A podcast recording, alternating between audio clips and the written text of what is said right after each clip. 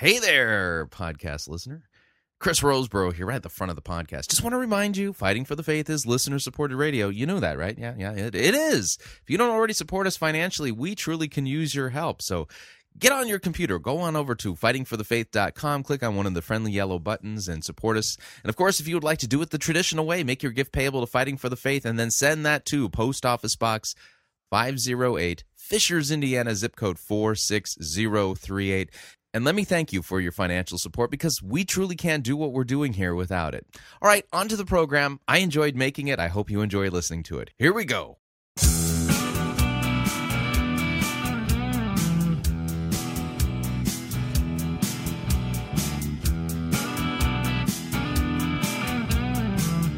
It's time for another edition of Fighting for the Faith. Thursday, April twenty-eighth, twenty eleven.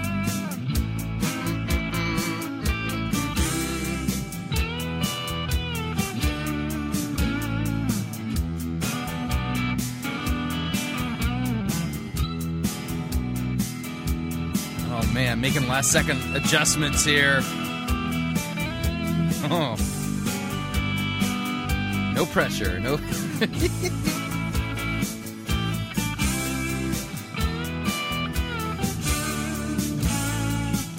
Thank you for tuning in. You're listening to Fighting for the Faith. My name is Chris Roseborough, and I am your servant in Jesus Christ. And this is the program that dishes up a daily dose of biblical discernment, the goal of which help you to think biblically, help you to think critically, and to help you compare what people are saying in the name of God to the Word of God. There is no shortage of crazy things being said out there, and we do the comparative work. And uh, basically defending and proclaiming the faith once for all delivered to the saints. You don't get to mess it up, you know. I've used the metaphor before that the uh, the faith is like a baton. Uh, if we've all, we've all seen those. Uh, I'm not talking like a baton that they, you know, they throw in a, in a parade. I'm talking about a baton in one of those relay races. I mean, he, you know, here's the deal. I, I'm I'm fully aware of the fact that, well, I'm not young anymore. I'm not skinny and good looking and strapping. No, things have headed south. My brain doesn't quite function the way it used to.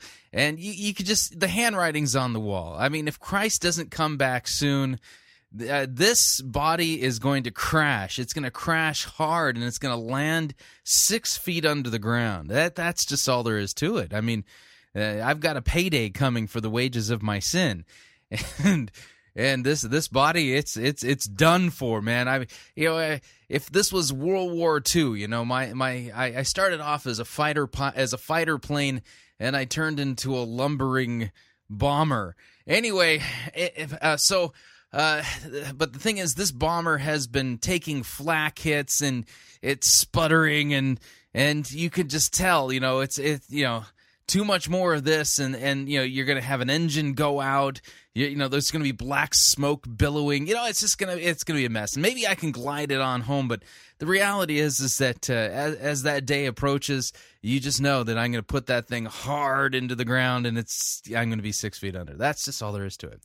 So here's the deal: I've been given by the grace and gift of God this amazing Christian faith. It's the apostolic faith that was that was taught by Jesus to the apostles, that was prophesied in the Old Testament, that, that was clearly revealed in the preaching and teaching of Jesus, and and elucidated, I love that word, upon by the uh, by the apostles, and and it's right there for us. And so, you know, I I you know,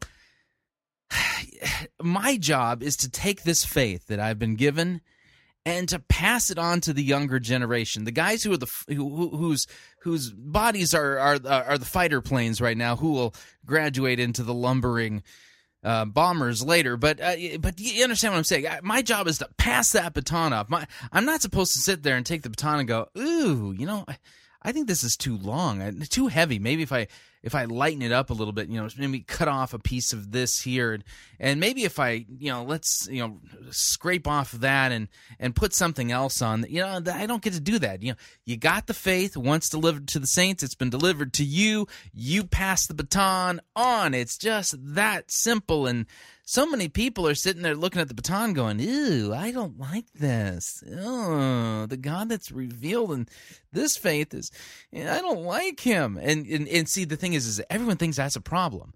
Like, oh, well, you, you don't you don't like the God of Christianity?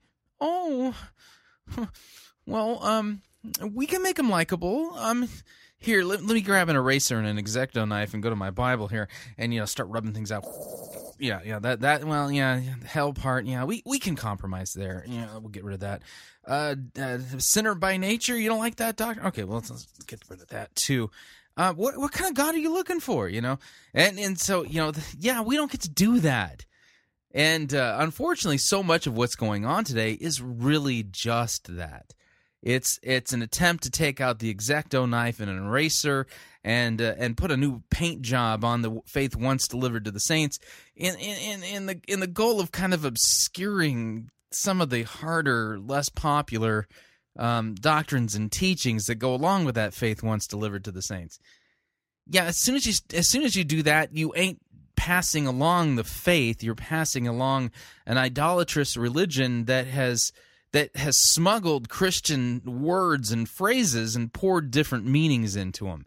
And uh, when you do that, it ceases to be Christian. It ceases to be the faith once delivered to the saints and turns into, well, something completely different. And so, yeah, you know, my goal, pass it on, pass it on, pass That's the God, that's the idea. That's what we're doing here. So when we talk about fighting for the faith, we're talking about that faith. And if you'd like a simple synopsis of what that faith is, I would actually point you to, uh, to begin with, the Nicene Creed, which you will notice is, well, not about you. It's not about you whatsoever.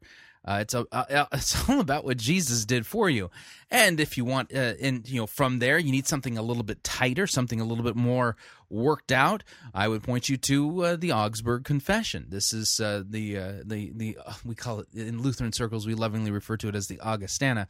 Uh, this is this is a wonderful, wonderful synopsis of the major doctrines of the Christian faith, and uh, and then from there the Apology of the Augsburg Confession, Smalcald Articles.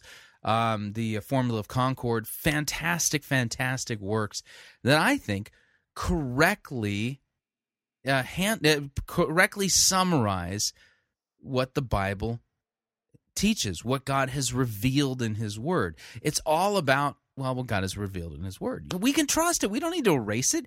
We don't need to sit there and go, oh, well, we, in order to make the faith more appealing to people, you know, we really got to get rid of some of this stuff. I mean...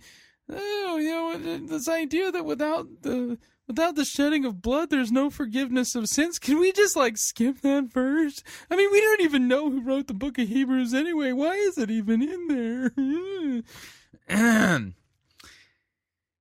yeah, um, the problem that that person has, I can't fix, and uh, I'm not interested in, in, uh, in, in uh, well, making that person feel good. No, no, no. It, it, I would say... Uh, buck up. Um, you know, you need to you, you need to get a bu- you need to get a backbone. You need, you need to grow a spine, would you? And uh, and get on the front lines and fight. You know, stop sitting there complaining. Oh man! In fact, if you want if you want to defect, defect. And see, here's the deal: is that um, you know, it would be much easier if the, if the people who would who stopped believing the, what the Christian faith believes, teaches, and confesses. Rather than, you know, leaving them in the church, because, yeah, by the way, this is kind of the argument, isn't it? Um, you, you'll notice I'm rambling at the moment. It's okay. It's all part of my creeping decrepitude. Uh, yeah, so it's, never mind. I, I can I can hide my own Easter egg, so don't worry. I can bumble through my own monologue. It's it's no big deal. I promise we'll land on our feet somewhere. Anyway, uh, the, here here's the idea. Church discipline, uh, the whole idea of disfellowshipping somebody, somebody who doesn't, Uh, who who does who refuses to believe, teach, and confess the historic Christian faith, they've ceased to be Christian. Um, and leaving them in the church, um, these these guys go to work like mold inside of a inside of a house in the Midwest.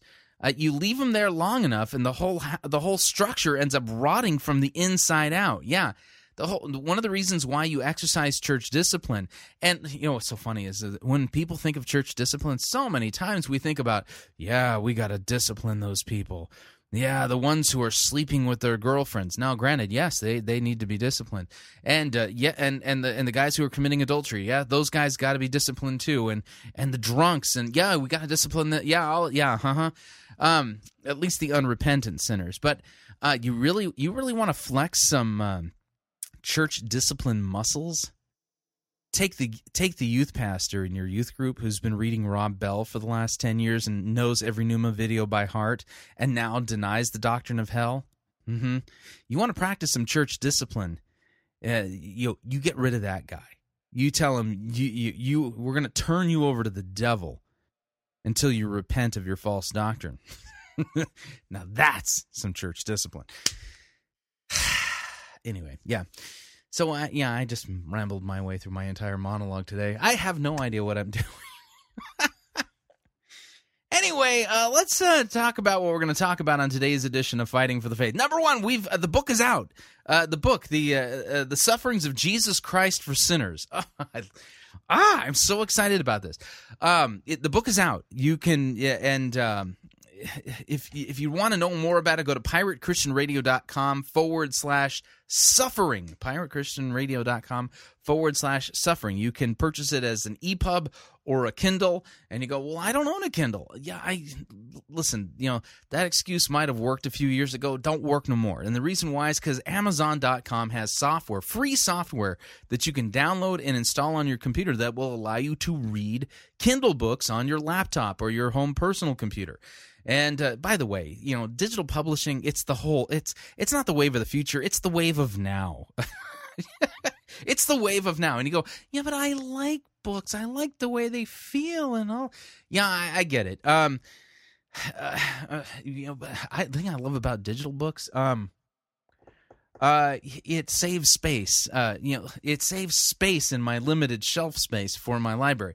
So a- anyway, it's available. Um, and uh, if you want to get a copy of it, uh, you you either join our crew. If you are a crew member, then you've received the email already. You join our crew, and uh, we'll send you the link to uh, to get the new book. Or you can purchase it for nine ninety-five, and uh, it's right there at piratechristianradio.com forward slash suffering. piratechristianradio.com forward slash suffering. Now, in case you're wondering, um, yeah, just want to let you know, we're we're currently uh, ramping up for a drive to uh, to try to enlist three hundred more, um, three hundred to three hundred fifty more members of our crew. And, and the reason why is, uh, well... Um, Our budgeted expenses have gone up, and uh, what we need to add about that many folks to our crew in order to continue to pay our bills.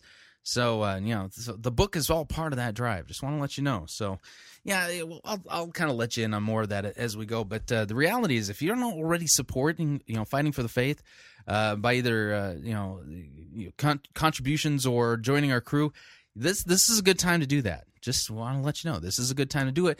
And there's perks. We've got perks. The perks are these books that we're publishing, and there's more stuff that's going to be announced later. But uh, so, you know, those of you who are crew members, you know, there's there's uh, some good stuff there for you.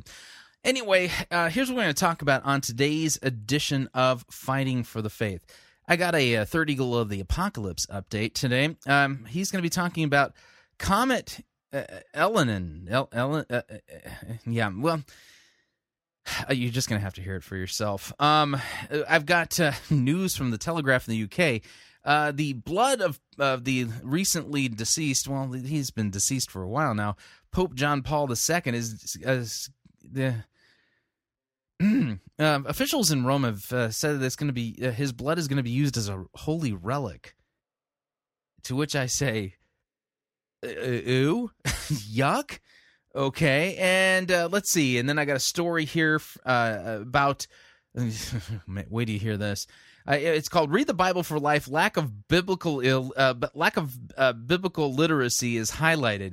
I'm going to be reading a story, and I'm going to read to you. Uh, it's from the Baptist Press um, on some of the statistics regarding biblical literacy or illiteracy.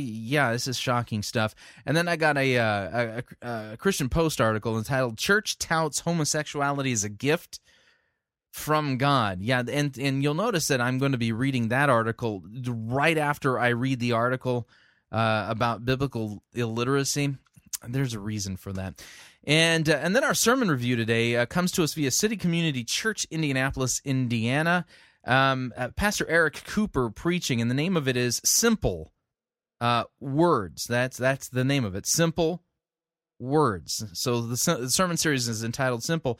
And this is an interesting um, this is an interesting uh, sermon to be reviewing. The reason why is because this kind of falls into the category of what I would call a bad gospel sermon. And you'll, you're going to go, really? Is there such a thing? Y- yeah.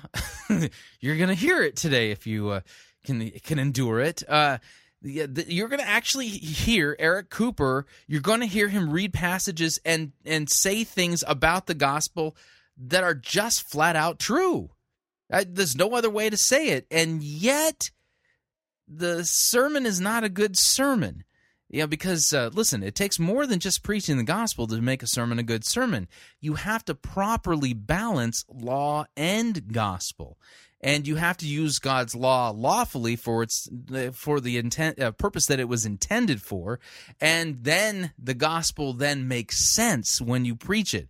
Because if you don't get the, the law part right when you preach the gospel, uh, it, it, it ends up sounding like... Um, Well, it turns the gospel into like one of those precious moments figurines. It's just sap, you know, saccharine cute, but um, yeah, it doesn't seem very useful. Anyway, you'll you'll get what I'm saying here as we uh, listen to our that sermon today. So we got lots of ground to cover. Make yourself comfortable. You know, fuzzy bunny slippers, no problem if you want to wear those. Depending on, well, here's the deal. Make sure it's cool in your neck of the woods.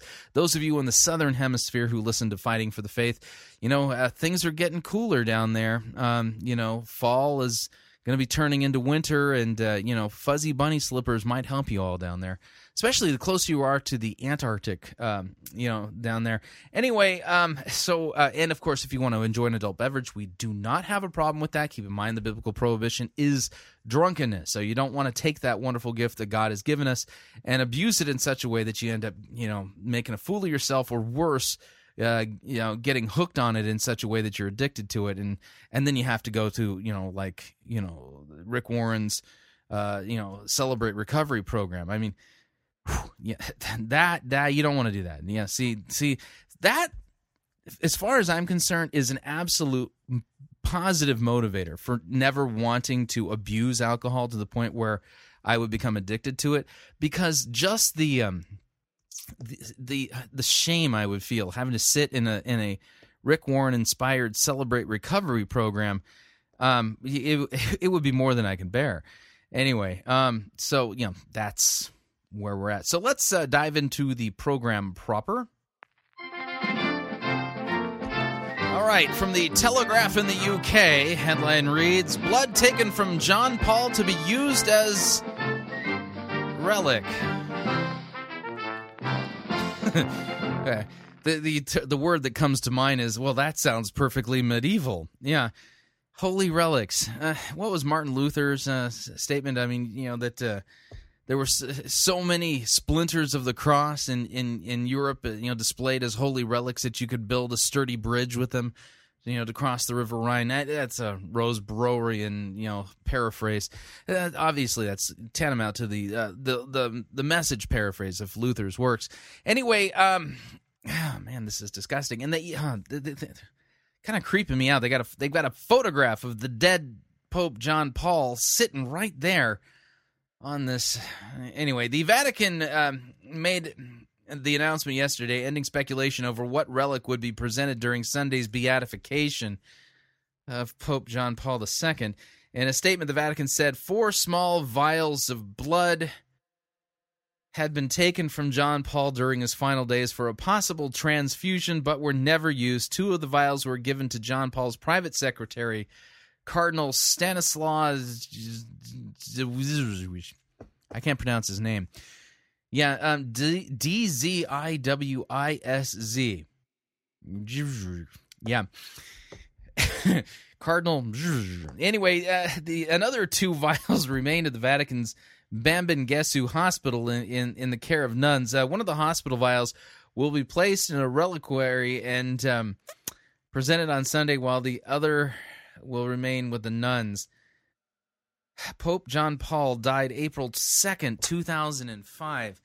Okay, that, that okay, that, that just creeps me out. That's something seriously, seriously wrong with that. Yeah.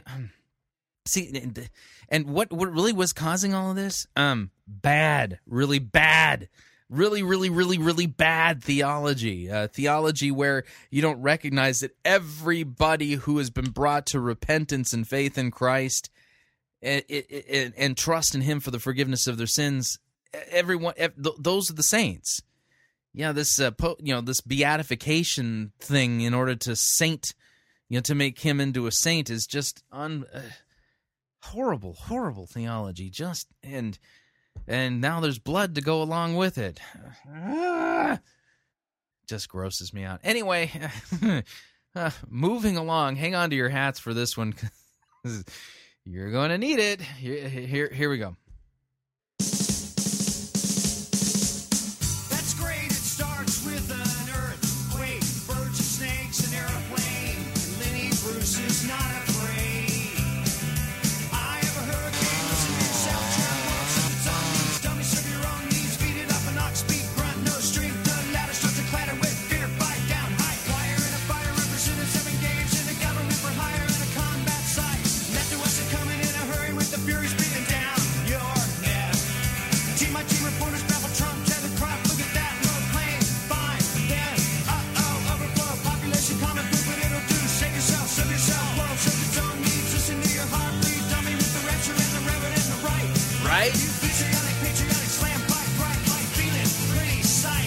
It's the end of the world as we know it. It's the end of the world as we know it. It's the end of the world as we know it. And I feel fine. Boom, boom, boom, boom, boom, boom. All right, yeah. That could mean only one thing. Um, time for an update from the Third Eagle of the Apocalypse. If you heard a chainsaw uh, during the... Uh, uh, R E M segment that we just played there. Yeah, it's because if you watch, if you have, I don't know if you've looked at his uh, his YouTube channel lately, but uh, he's been starting them off kind of strange. And I mean, we I've seen him shoveling snow.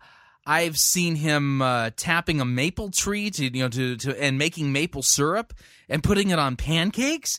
I and uh, this particular video starts off with him. Uh, uh, Uh, well, with logs, cutting logs and, and putting them into a machine that turns them into cordwood that, you know, this is a guy who could survive for a long time without electricity or gas or anything like that. Because when you look at his basement, it's just chock full of cordwood. Anyway, um, mm, apparently, um, okay. Let me explain this before I before I play him, and then we'll I'll I'll play this um, latest installment from the Third Eagle of the Apocalypse. The, many times we do things of varying difficulty here at Fighting for the Faith. William Tapley, the Third Eagle of the Apocalypse, is one of these guys that this falls under the easy to spot the problem category. However, don't let the simplicity of the easy to spotness of the problem uh, throw you, because he is the same thing. He is the same thing as Harold Camping. He is the same thing in many ways as Rick Warren. And what I mean by that is this, that he pours his own ideas and thoughts into the Scripture. As a result of it, he completely misses the point of Scripture, and he's off into, well...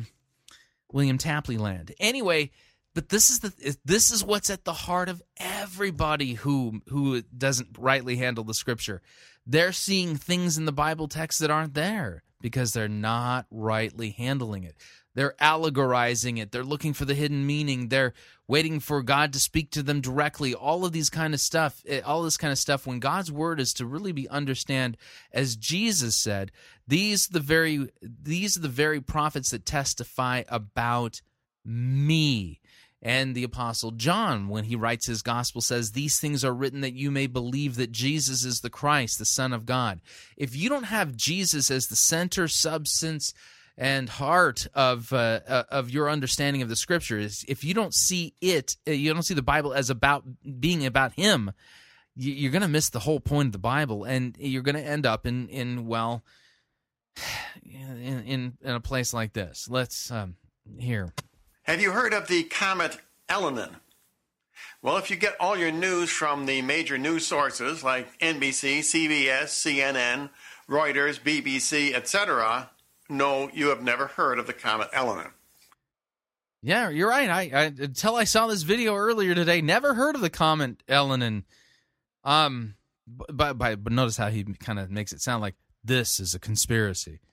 There is a tremendous news blackout on this planetary object. A lot of people are wondering, is it really a comet? The only way I heard about it is because of the many videos on YouTube, and I want to thank you for bringing this to my attention. No one would know about Elenin if it weren't for the internet. Another reason why eventually the internet will be shut down. One of the most amazing mysteries surrounding Comet Elenin is that it was predicted thirteen years ago by the Hollywood movie Deep Impact.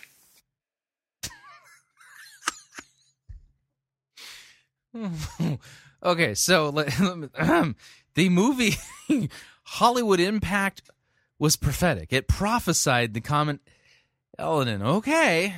Now, I don't want to repeat what other YouTubers have already discovered.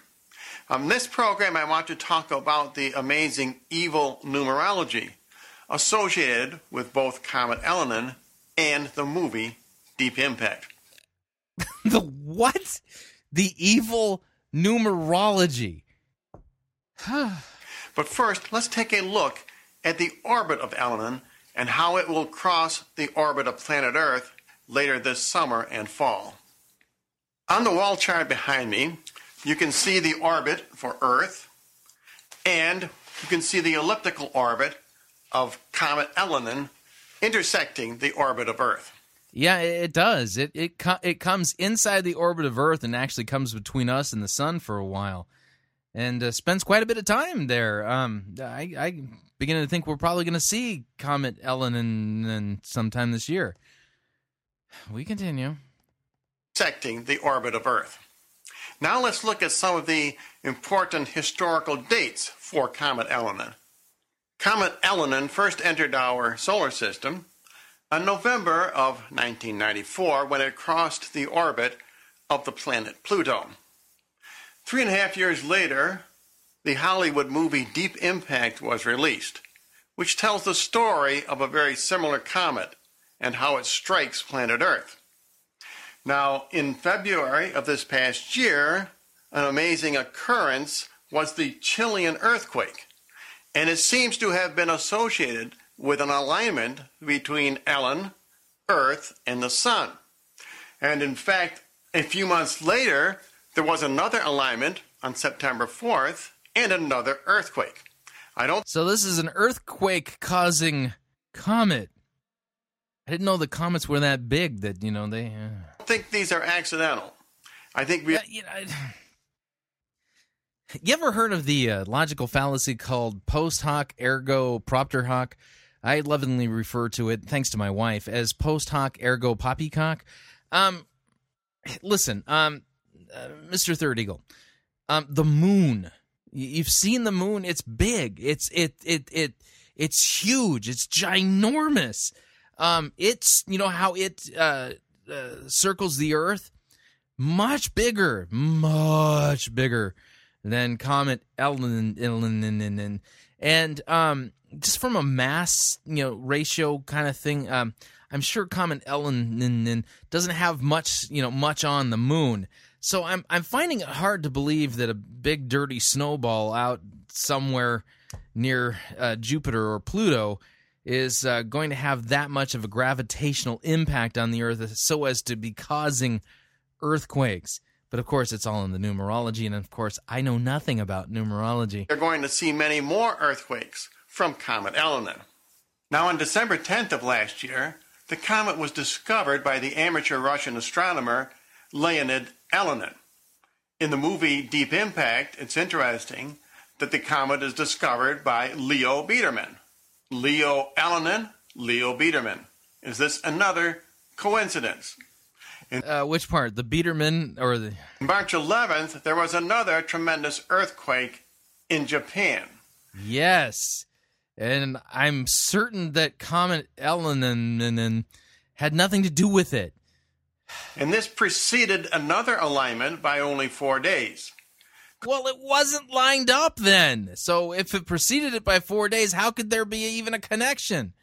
Again, post hoc, ergo poppycock. Could it be that because the comet is much closer to Earth and the Sun, that its effects are occurring before the actual alignment? No. I think we will soon find out. And in July, the comet will cross the orbit of planet Earth. Now, two more significant events in the life of Comet Elenin will occur on September eleventh. And of course, as you recognize, nine eleven is going to be the tenth anniversary of the terror attacks in New York City. And the two events are that the comet... Can you believe it's been ten years? ...will be closest to the sun at that time. That will be its perihelion. It will also pass through the ecliptic at that time. In other words, up until then, it has been below the plane of the Earth, but on September eleventh, it will go above the plane of the Earth. And I have indicated that on this diagram with a darker line indicating below the ecliptic and a lighter line indicating above the ecliptic. Now, I have taken this chart mainly from the J P L website, and on their diagram, they do the same thing. When the comet is below the ecliptic, that is indicated by a dark blue line, and when it is above the ecliptic, by a lighter colored line. Now, several weeks following the September eleventh perihelion and the breaking of the ecliptic, there is another alignment on September twenty-seventh. Now, since this alignment does not line up perfectly with breaking the ecliptic, there may not be an eclipse of the sun on that date, as some are suggesting. On the other hand, if the comet's tail is wide enough, there could be an eclipse. And please note that four days before the twenty-seventh, on September twenty-third, there could well be an earthquake if it follows the same pattern as the Japanese earthquake. Uh, okay, I want to point something out here, okay? Um, William Tapley is distracted. And that's the only way I can put it. He's distracted. He's spending all of this time making charts and making videos and and trying to find out, to divine, you know, to crack the code of all of these different dates and numerologies and times and and stuff like that. And I think he doesn't convince pretty much more than anybody but himself. He would be better served, much better served, preaching the gospel, pointing people to Christ, pointing people to where they can get their sins forgiven. I, I listen, you know, do I think there's going to be an earthquake on September twenty-third, twenty eleven, because it's four days before the perihelion? Uh, that that you know the the helium, well the where you suck in the helium and then you make the, the duck noise, you know I don't know what any of these words and and you know above the uh, equilibrium and all. No, I mean this is ridiculous. This is absolutely ridiculous. I mean, uh, uh pray for him. We continue. twenty-three, as we all know, is another way to express six six six. Because two is the number for man, three is the number for God, and when you put two in front of three, that symbolizes the fraction two-thirds, and two-thirds equals six six six. On October sixteenth,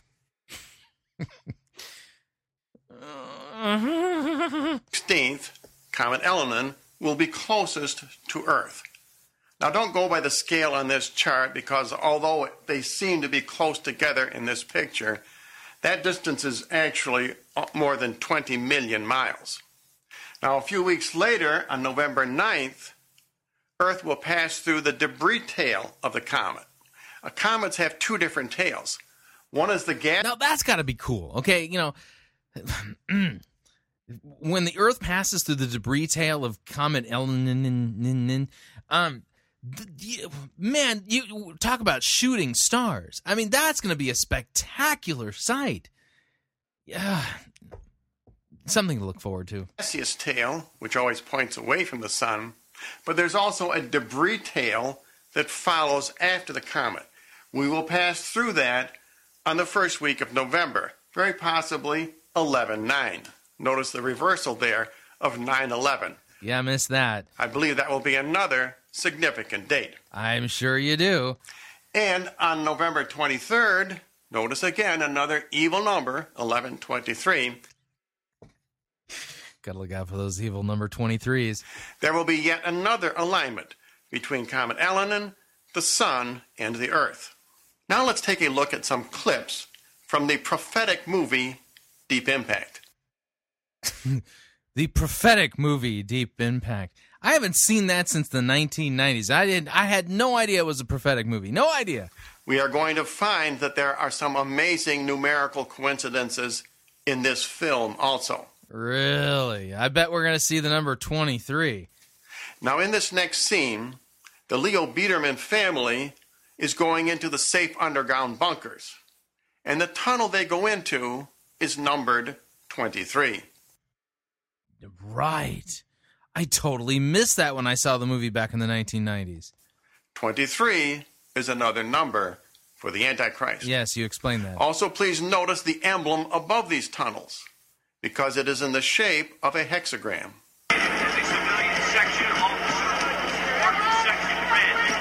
Now, in this next clip... Yeah, that, that was all there was. Listen very carefully, and you will hear the female astronaut start her countdown at the number twenty-three. Okay, so from another scene in the, in the movie Deep Impact, the female astronaut, wonder if there's a symbol there, um, starts her countdown from the number twenty-three.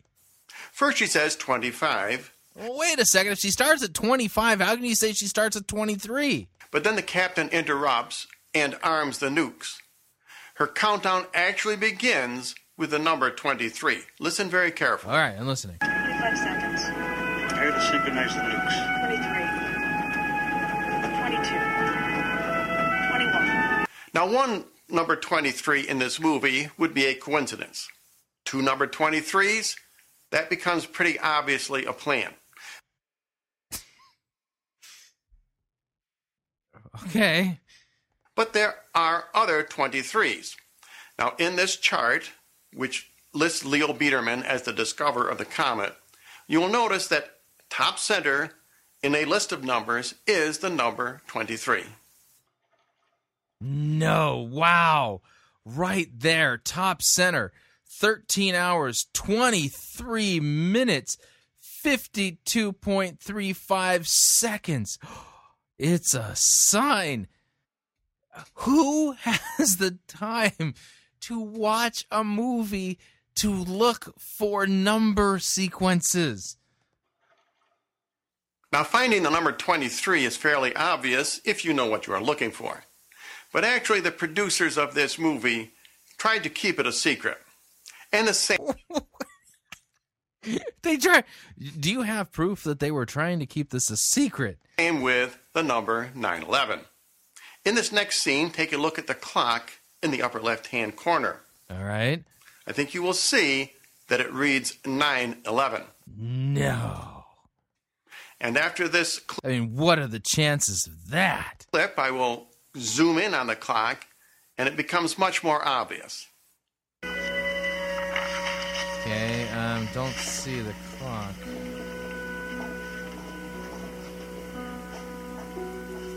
Oh, there it is. Gasp. It's, it looks like the hands are at nine and eleven. An even better known number for the Antichrist is six six six, as found in the book of Revelation. Please notice the highway distance marker in this next clip.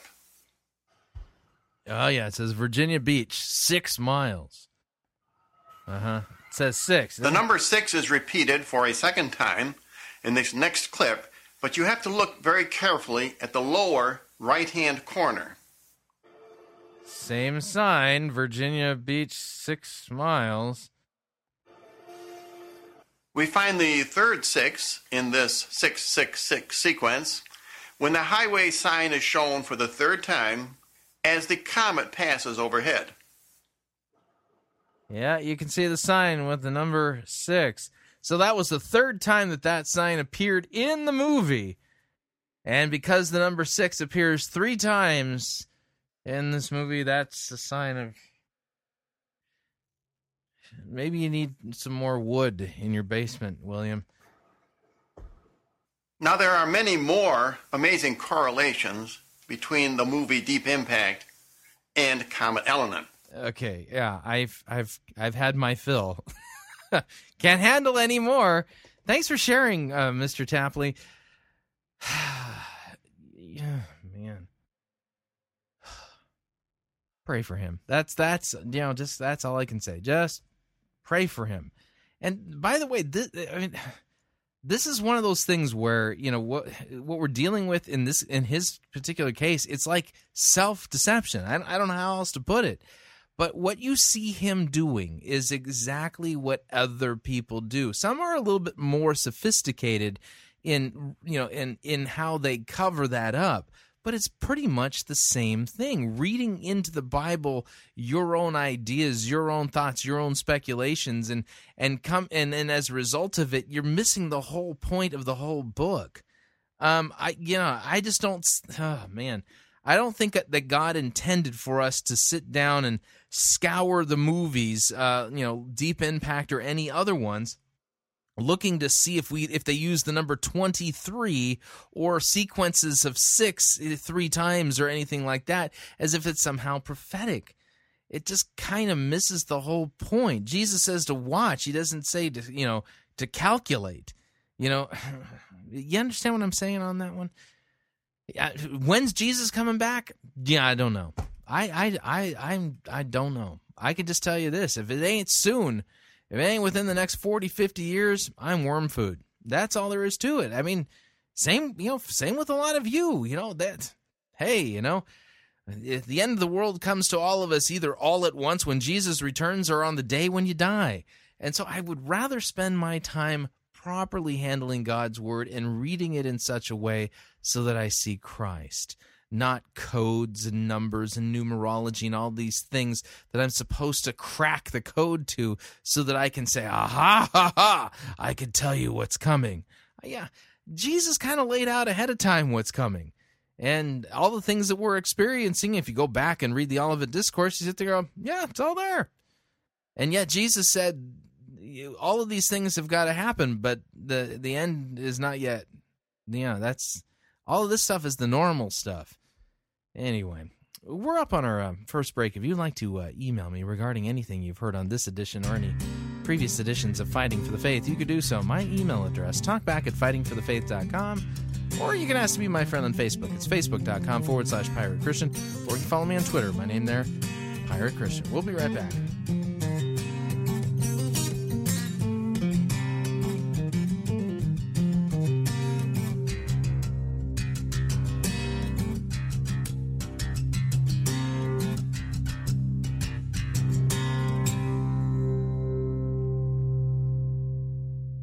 Relevance Schmelevance. We preach Christ crucified for our sins. You're listening to Fighting for the Faith.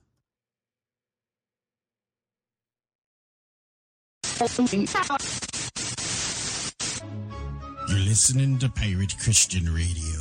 We'll be taking your false doctrine now.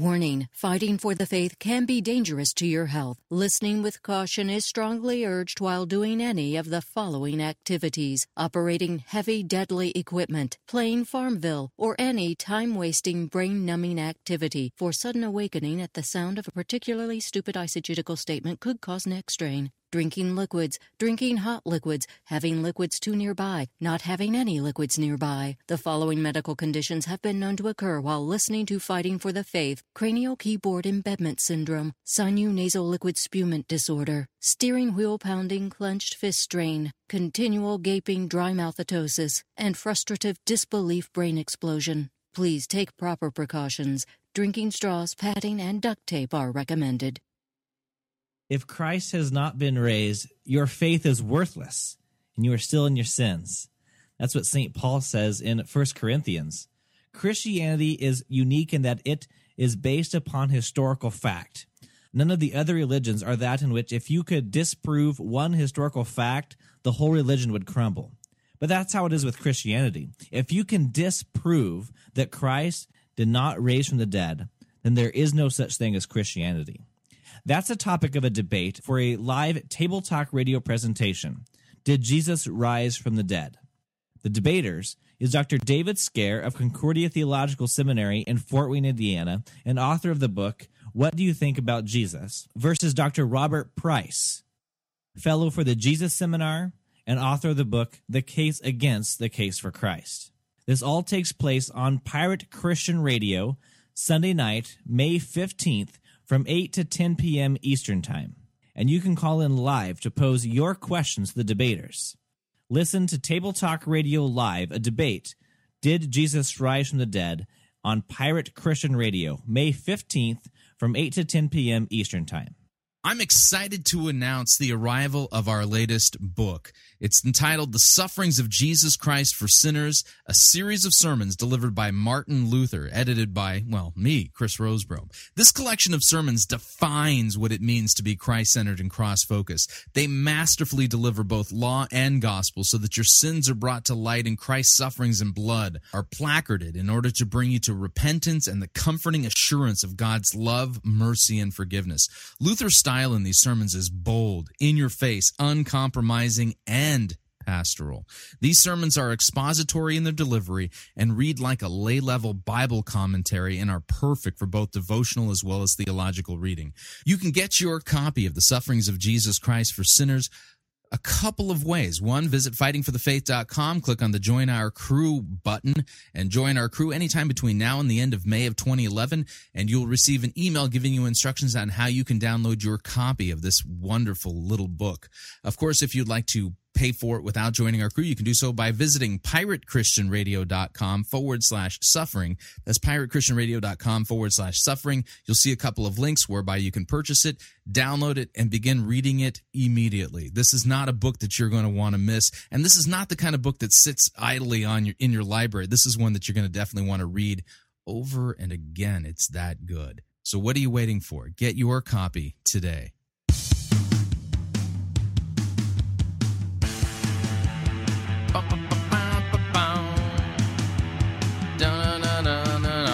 We're back.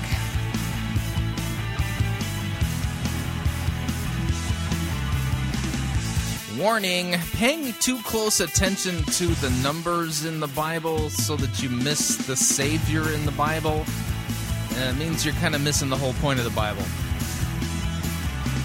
Need to remind you all, Fighting for the Faith is listener-supported radio. That's right. We depend upon you, your generous gifts, financial contributions, in order to continue to bring Fighting for the Faith to you as well as to the world. Let's just put it this way. Our our, our financial expenses, well, they they they have gone up, and uh, and that's this is actually a good thing. It's a good problem to have, um, and the reason for it is, well, because our audience has grown, and uh, and our bandwidth and our royalty fees, and certain of some some of our fees are actually kind of staggered based upon the number of downloads or the number of uh, you know audience people that we have listening. So these are good problems to have. The issue is is that um, our uh, our giving hasn't kept pace with our growth.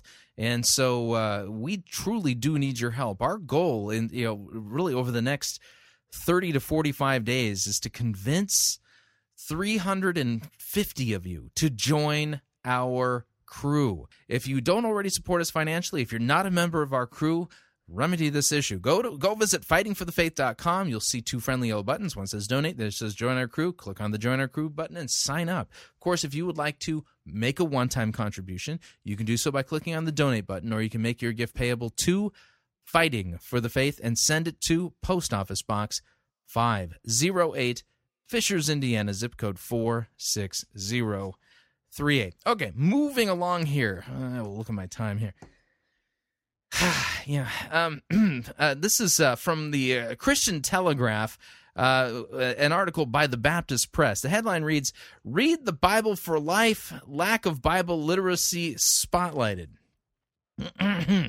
Standing before nearly seven hundred attendees at Read the Bible for Life, at the Read the Bible for Life conference, George Guthrie rattled off a series of statistics. You ready? Here we go. By the way, uh, here the, uh, these are probably true. I wouldn't be surprised if they are completely true. But I, yeah, I got to be careful with statistics sometimes. How did Mark Twain say there's lies, and then there's damn lies, and then there's statistics? So you got to be careful with statistics. But I think that these are probably indicative of, of some of the problem, you know, of the problems that we're facing in the church. But here we go. It, it, twenty-five million copies of the Bible are sold in the United States annually. twenty-five million copies of the Bible. Now, I mean, wow, okay. That is a lot of Bibles, all right? Nine out of ten homes in the United States have a Bible. Nine out of ten, ninety percent of the homes in the United States have a Bible. More than four hundred million copies of all or part of the Bible are distributed through Bible societies each year. Now, I'm I'm assuming that's going to be a global number. I, I, I don't think there's four hundred million Bibles distributed in the United States. I don't think we have four hundred. We have, we will probably only have four hundred million people total, so that's kind of a global thing. But uh, here we go.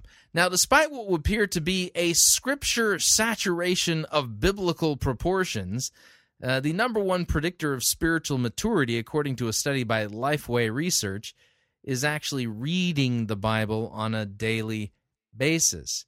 But only sixteen percent of churchgoers read the Bible daily, and twenty-five percent of churchgoers don't read the Bible at all, Guthrie said at the April fifteenth through sixteenth conference at Union University in Jackson, Tennessee. Quote, "This means that more than fifty percent of the people who come through the doors of our churches on a regular basis only read their Bibles occasionally. Perhaps one or two times per month, if at all." Okay, now, can I can I point something out here? Okay. Let's just assume that these stats are accurate. Let's just, you know, that uh, that they're, you know, that what we're seeing here is is probably right on. And and and here's the deal. Chances are these these reflect close, you know, pretty closely what reality is, okay? So you only have, out of any, out of people who go to church, who identify themselves as "I'm a regular churchgoer," sixteen percent. Let me re- let me say that again. sixteen percent of them read their Bible daily. fifty percent of them occasionally, and by that they mean one or two times a month. twenty-five percent of them just don't even read it at all. Oh, man. Now, let's exacerbate this problem. Let's pretend that those people who are only occasionally reading their Bible are going to, you know, like Perry Noble's church or Rick Warren's. And, uh, you know, and they're, you know, that church, they're getting out of context verses strung together into uh, a, a self-help uh, sermonar. You know, pull yourself up by your bootstraps. I mean, with each passing day that they go to church, they're becoming even more biblically illiterate. They're, going to church is actually making them biblically dumber rather than... Uh, you understand what I'm saying here? This is this is not good. This is es no bueno. You know, that's uh, no... Uh, you know, anyway. Um...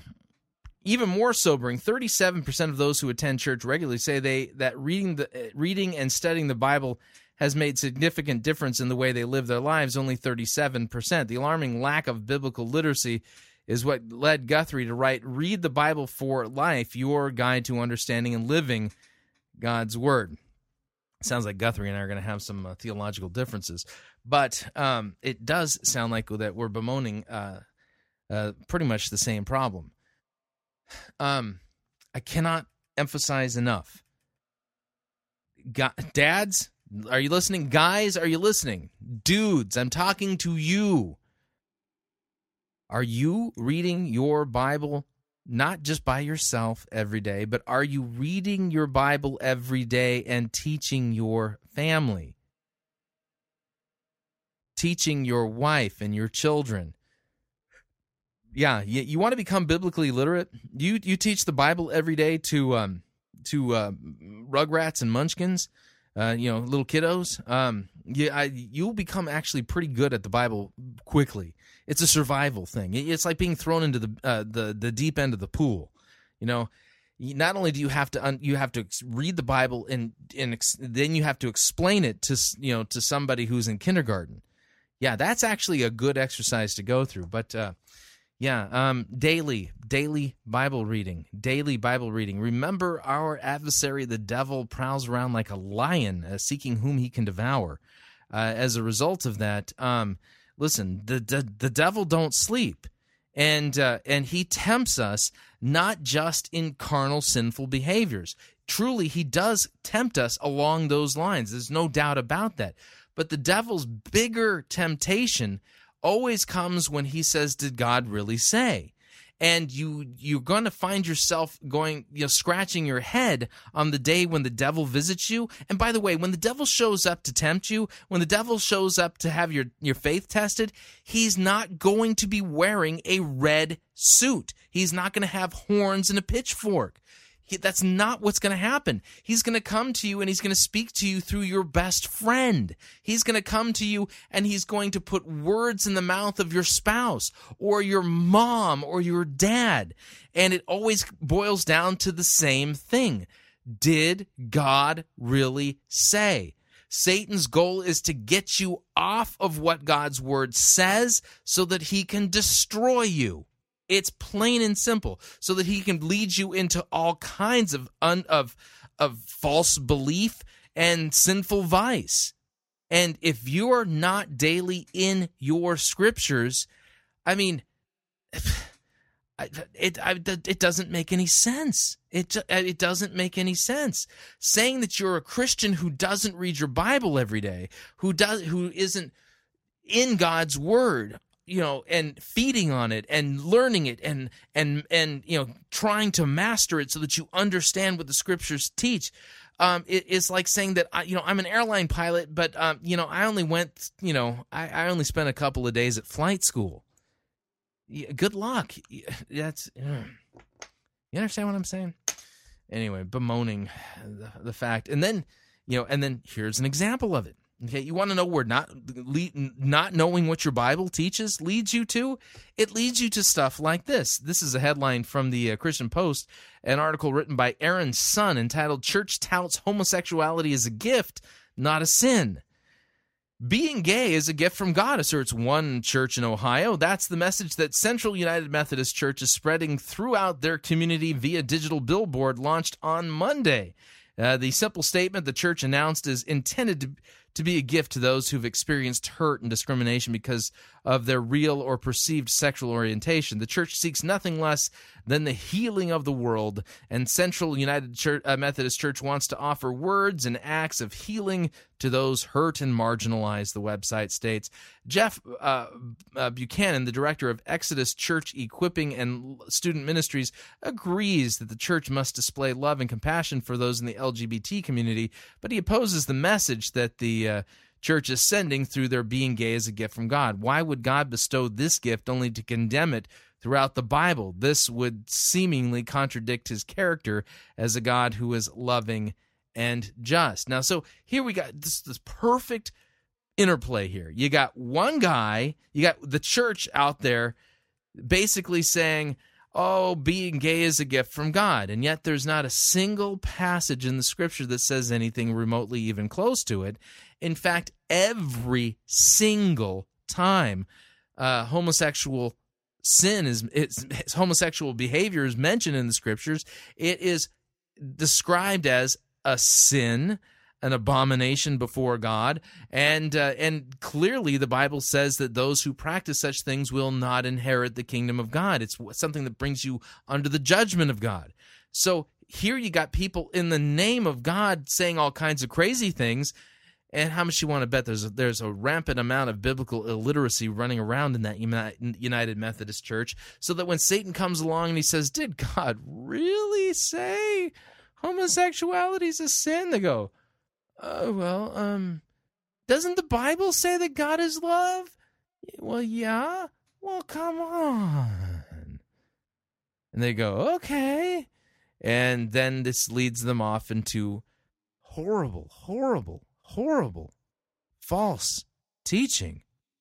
And yet, this guy from Exodus uh, Church Equipping and Student Ministries agrees that um, you should have compassion on people in the L G B T community, but just simply points out the fact, if this was really, really a gift from God, then why does the Bible so, so clearly, so clearly condemn it? And that's exactly it. I mean, there is no argument. I'm sorry, but the liberals don't have an argument here. They they have to attack, impugn, deconstruct uh, what God's word says. And in order to make, you know, to turn being gay into a gift. It's not a gift, it's a sin. And the good news is this: this is a sin that Christ has died for, that Jesus shed his blood on the cross for. And the Bible teaches that homosexuality is a form of slavery, because all sin truly is slavery. And so Christ has died on the cross and is calling people to repent of their sins and be forgiven, including the sin of homosexuality, adultery, uh, stealing, lying, gossiping, all of that, and calling people to repent and be forgiven. True freedom is not found in indulging sin, according to the Scriptures, but freedom is found in being set free from being a slave to sin. And that's what the Bible teaches. But if you don't know your Bible, then you're going to end up, well, you could end up doing something as biblically obtuse, wrong, and false as Central United Methodist Church there in Ohio. All right, we're up on our second break. When we come back, it'll be sermon review time.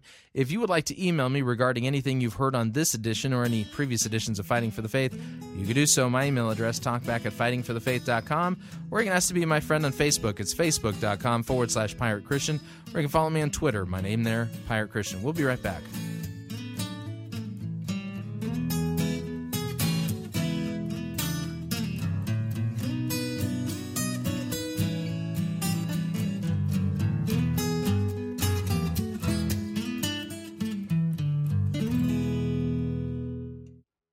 We don't need to rethink Christianity. We need to rediscover it. You're listening to Fighting for the Faith. This is the air I breathe. This is the air I breathe.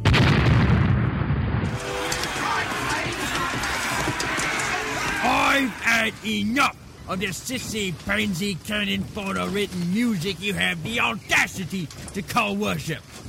Men, put this entire girly praise band in the boo box. Let's wheel in the organ and get some real worship music underway.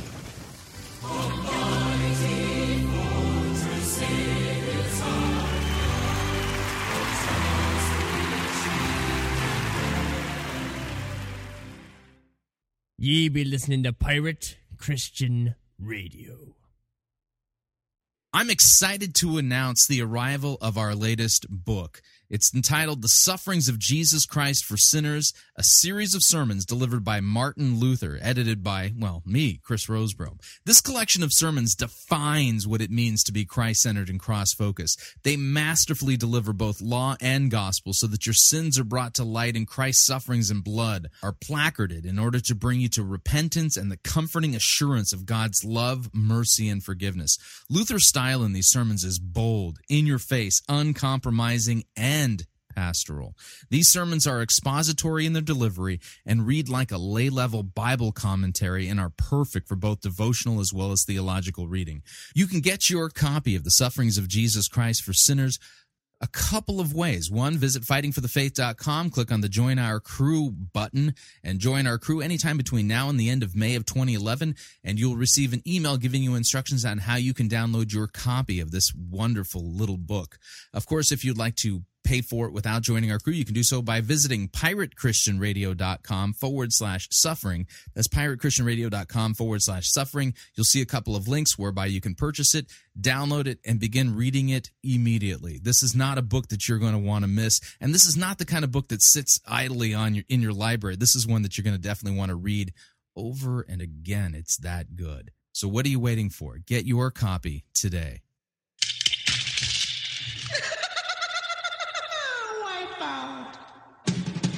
The spring and summer travel seasons are just around the corner, and the last thing you want to do is pay more for your airfare, hotel, and rental car than you need to. That's why Pirate Christian Radio is proud to have CheapOair as one of our featured advertisers. CheapOair has over eighteen million flight deals, low airfare guarantees, and eighty-five thousand negotiated hotel rates around the globe. And if you visit our website, pirate christian radio dot com forward slash cheap, we have a promo code that will save you an additional ten dollars off of Cheapo Air's already low prices.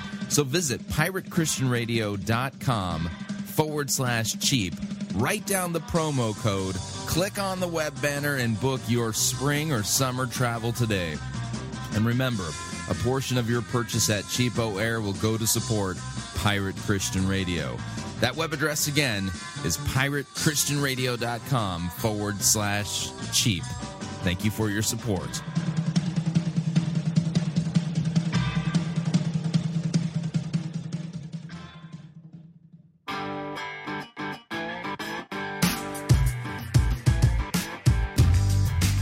All right, we're back. Hour number two of Fighting for the Faith, sermon review time.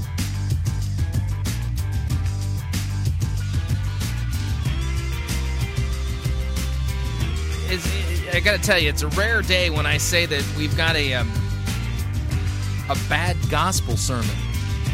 It's possible to do that, by the way. You're about to hear it done. Let's cue up the music.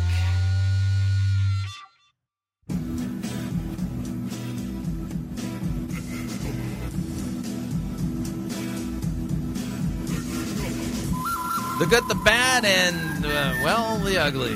We review it all here at Fighting for the Faith. We are an equal opportunity sermon reviewing service. Today's sermon comes to us via City Community Church, Indianapolis, Indiana. Pastor Eric Cooper presiding. This is from their sermon series entitled Simple. The name of the specific sermon is entitled Words. Now, right off the bat, I'm going to give credit to Eric Cooper for preaching and teaching some good gospel texts. You're going to hear biblical texts cited where the gospel is clearly taught. And you're going, well, that's a, that's a good thing. Yes. But because he doesn't properly bring the law it to bear in the sermon, I have no idea, after listening to this sermon, how on earth I'm supposed to apply the gospel.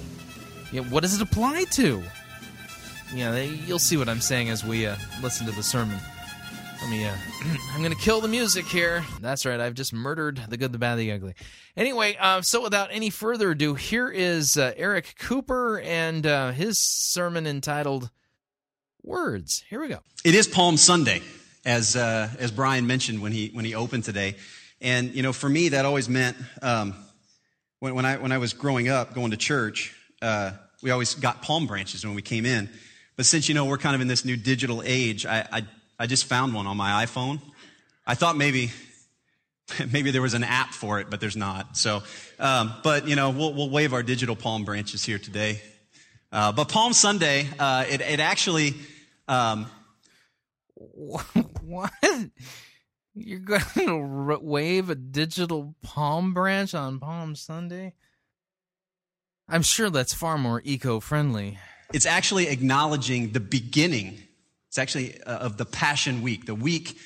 Uh, leading up to Easter. So for some of you, this is uh, this is uh, the, the beginning of uh, of the end of Lent. Maybe you see the kind of the end of end of the road. You know, you're ready to eat sugar again, uh, something along those lines. But what happened? What we commemorate on this day is is Jesus' triumphal entry, what they call the triumphal entry into Jerusalem. He rode on a donkey because kings who came on donkeys were coming in peace.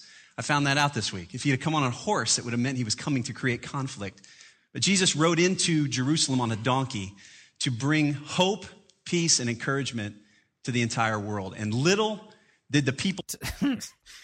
So that's the reason why he uh, rode in on a donkey, donkey, to bring hope, peace, and encouragement to the whole world. Wow, Jesus, the big spiritual encourager. You know what? Uh, those people who were in the uh, temple courts, uh, you know, the money changers, they didn't feel very encouraged when Jesus rode in and made a cord of whips and drove them out. Um, you know, just, you know, saying, you know. People know because it says they waved palm branches and they threw their coats down in front of him and they yelled, "Hosanna, blessed is he who comes in the name of the Lord." And little did they know that just a few short days later, they would be calling him a heretic and they would be nailing him to a cross. And then next Sunday, we're going to celebrate the resurrection of Jesus Christ, uh, Easter Sunday. And I just want to encourage you. I know everybody's got uh, their, their traditions and plans on Easter. And I know a lot of times what happens in a, in a church like ours is uh, a lot of you guys go home to be with mom and dad or you go different places. But I just want to encourage you, if you're going to be here next week, don't come by yourself. Uh, again, attending Sunday morning church doesn't make you a, a Christian, but people are so open to the gospel at this time of year. We call them the C and E Christians, Christ, uh, Christmas and Easter. You know, you can get them. You can get them to come to church. And I know my buddy Nathan well enough to know that next week he's going to share something that is going to challenge them right where they're at. And so I just want to encourage you. You know, it's a it's a great week to bring your cousin, your brother, your friend, the crazy guy that lives upstairs. You know, wh- whatever. I mean, we'll we'll take them all. All right.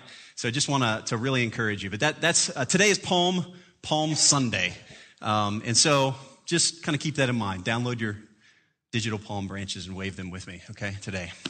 Uh, we've been in this uh, this series called Simple for, gosh, the last two and a half months, I think. And we're going to be wrapping that up next week uh, with Easter Sunday.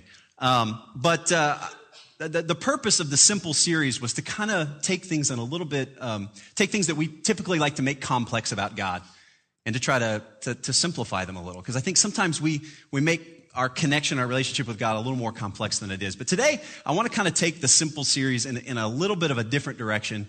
I'll explain more, but we've got a little video to open things up. So, Sean, if you want to hit that, we'll go with it.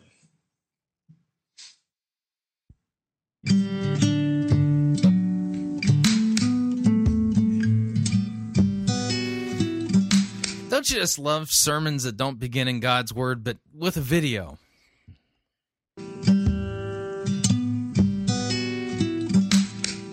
Wish I could tell you what's on the video.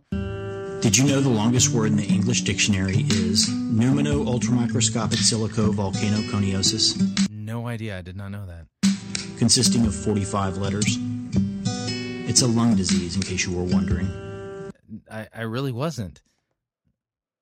The average person speaks sixteen thousand words per day.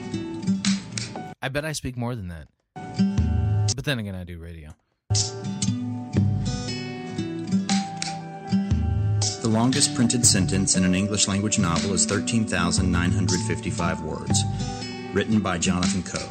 The shortest story ever written is six words long. authored by Ernest Hemingway, with a total of twenty-five letters, which happens to be eleven letters less than it takes to write out thirteen thousand nine hundred fifty-five. I mean, that's some, that is some great Trivial Pursuit knowledge. Yeah, I can't wait to use that. During the Civil War, Edward Everett delivered a speech at Gettysburg, Pennsylvania that consisted of over thirteen thousand five hundred words and lasted for two hours. Abraham Lincoln followed it up with two hundred sixty-eight words in two minutes that gave newfound hope to a bloodied nation and is considered one of the greatest speeches in American history. On August twenty-eighth, nineteen sixty-three, a Baptist minister from Atlanta, Georgia spoke one thousand five hundred seventy-eight words that changed the course of a nation. twenty-eight years before that, an idealistic European prime minister's words were instrumental in changing the course of the world. I thought the name of this sermon series was simple. I just feel like this is just getting complicated. Words can define a vision.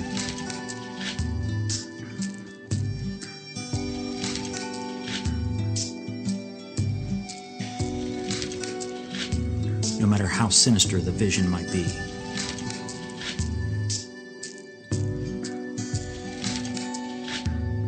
Some words are by mothers.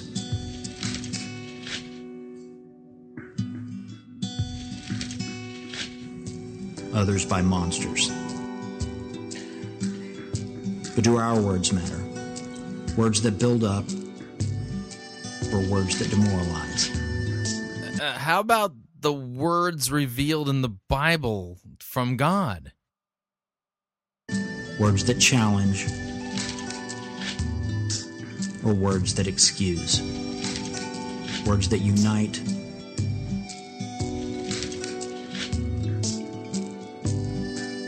or words that tear apart.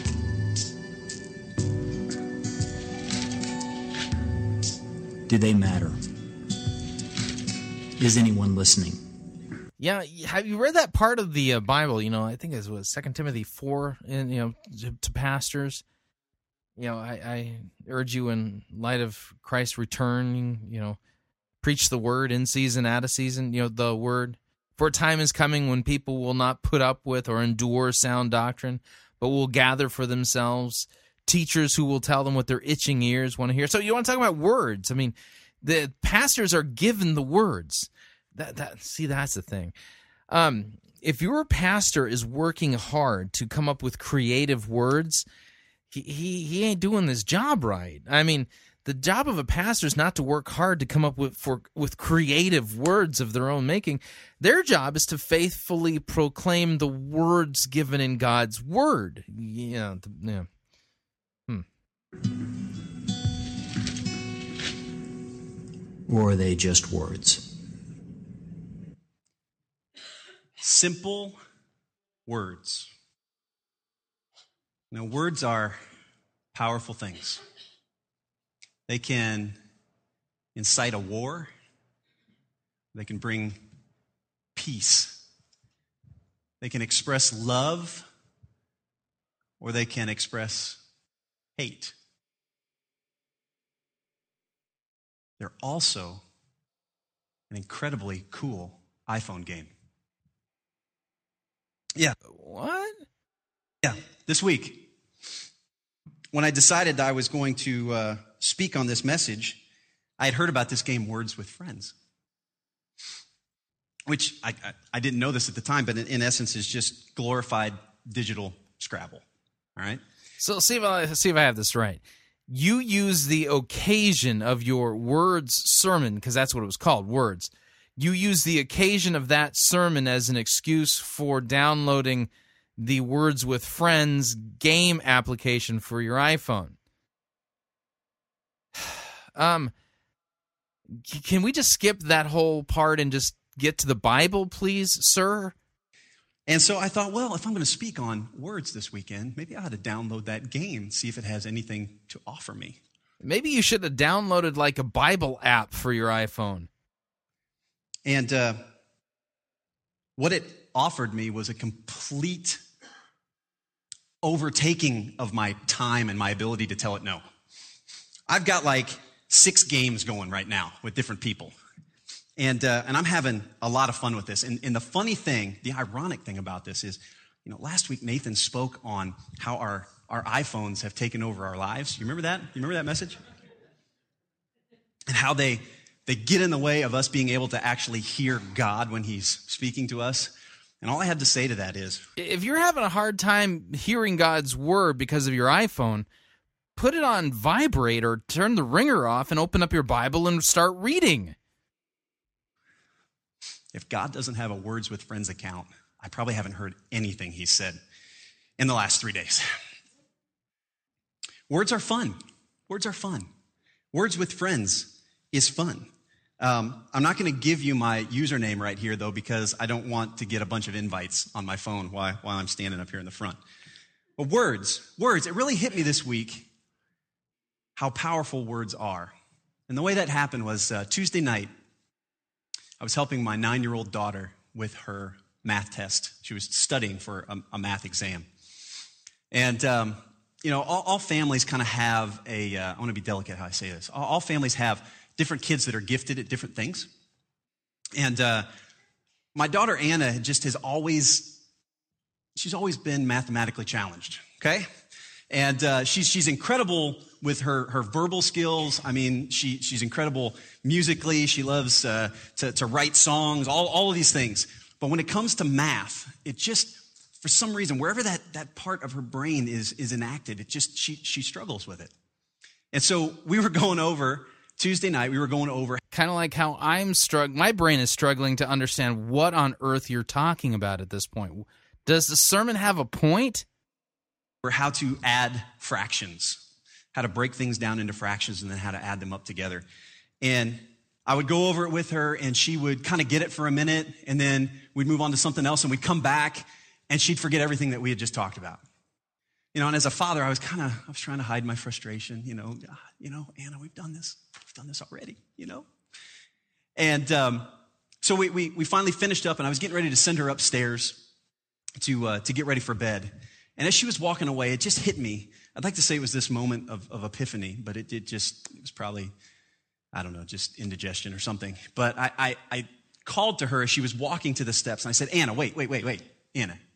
And she turned around, and I looked her square in the eyes, and I said, you are good at math. Five words. Okay, um, y'all familiar with Stuart Smalley? I'm good enough, I'm smart enough, and gosh darn, people like me. Why do I feel like we're heading towards um, that? That somehow his big point about words is going to come back to pretty much just affirmation. Uh, why? Why? You know, I'm good enough, and I'm smart enough, and gosh darn, people like me. I said, I'm tired of you thinking that you're not good because maybe you struggle with it a little bit or maybe it's a little harder for you. Somewhere you've gotten into your head that you're not good at math and you are good at math. I sent her upstairs to get her bath.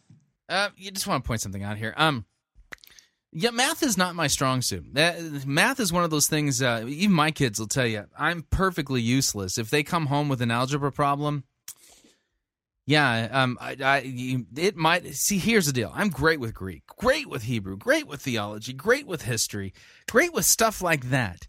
You get me into the quadratic equation, and I'm as lost as you are when I post a Greek sentence on my blog. You look at it and go, yeah, what? It's all Greek to me. Yeah, see, the, uh, that that's...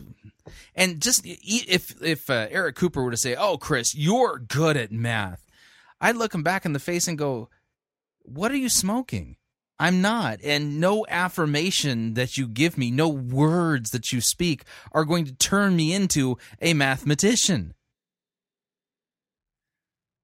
And she ended up getting a very good grade on her math test.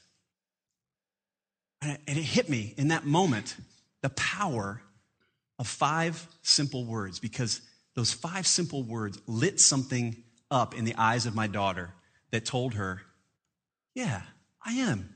I am. I can do this. And I'd like- uh, the power of words? As if, I mean, correct me if I'm wrong, but isn't that just magic? I mean, isn't the basic premise behind magic, okay, for for for real, like spell kind of magic, is that you learn certain powerful words and combinations of words spoken in such a way that when you speak them, the magic occurs. You know, the old abracadabra, hocus pocus kind of thing. You understand what I'm saying? I mean, I mean, I, maybe I'm wrong, but I mean, it's apparently just the power of an of an affirmation.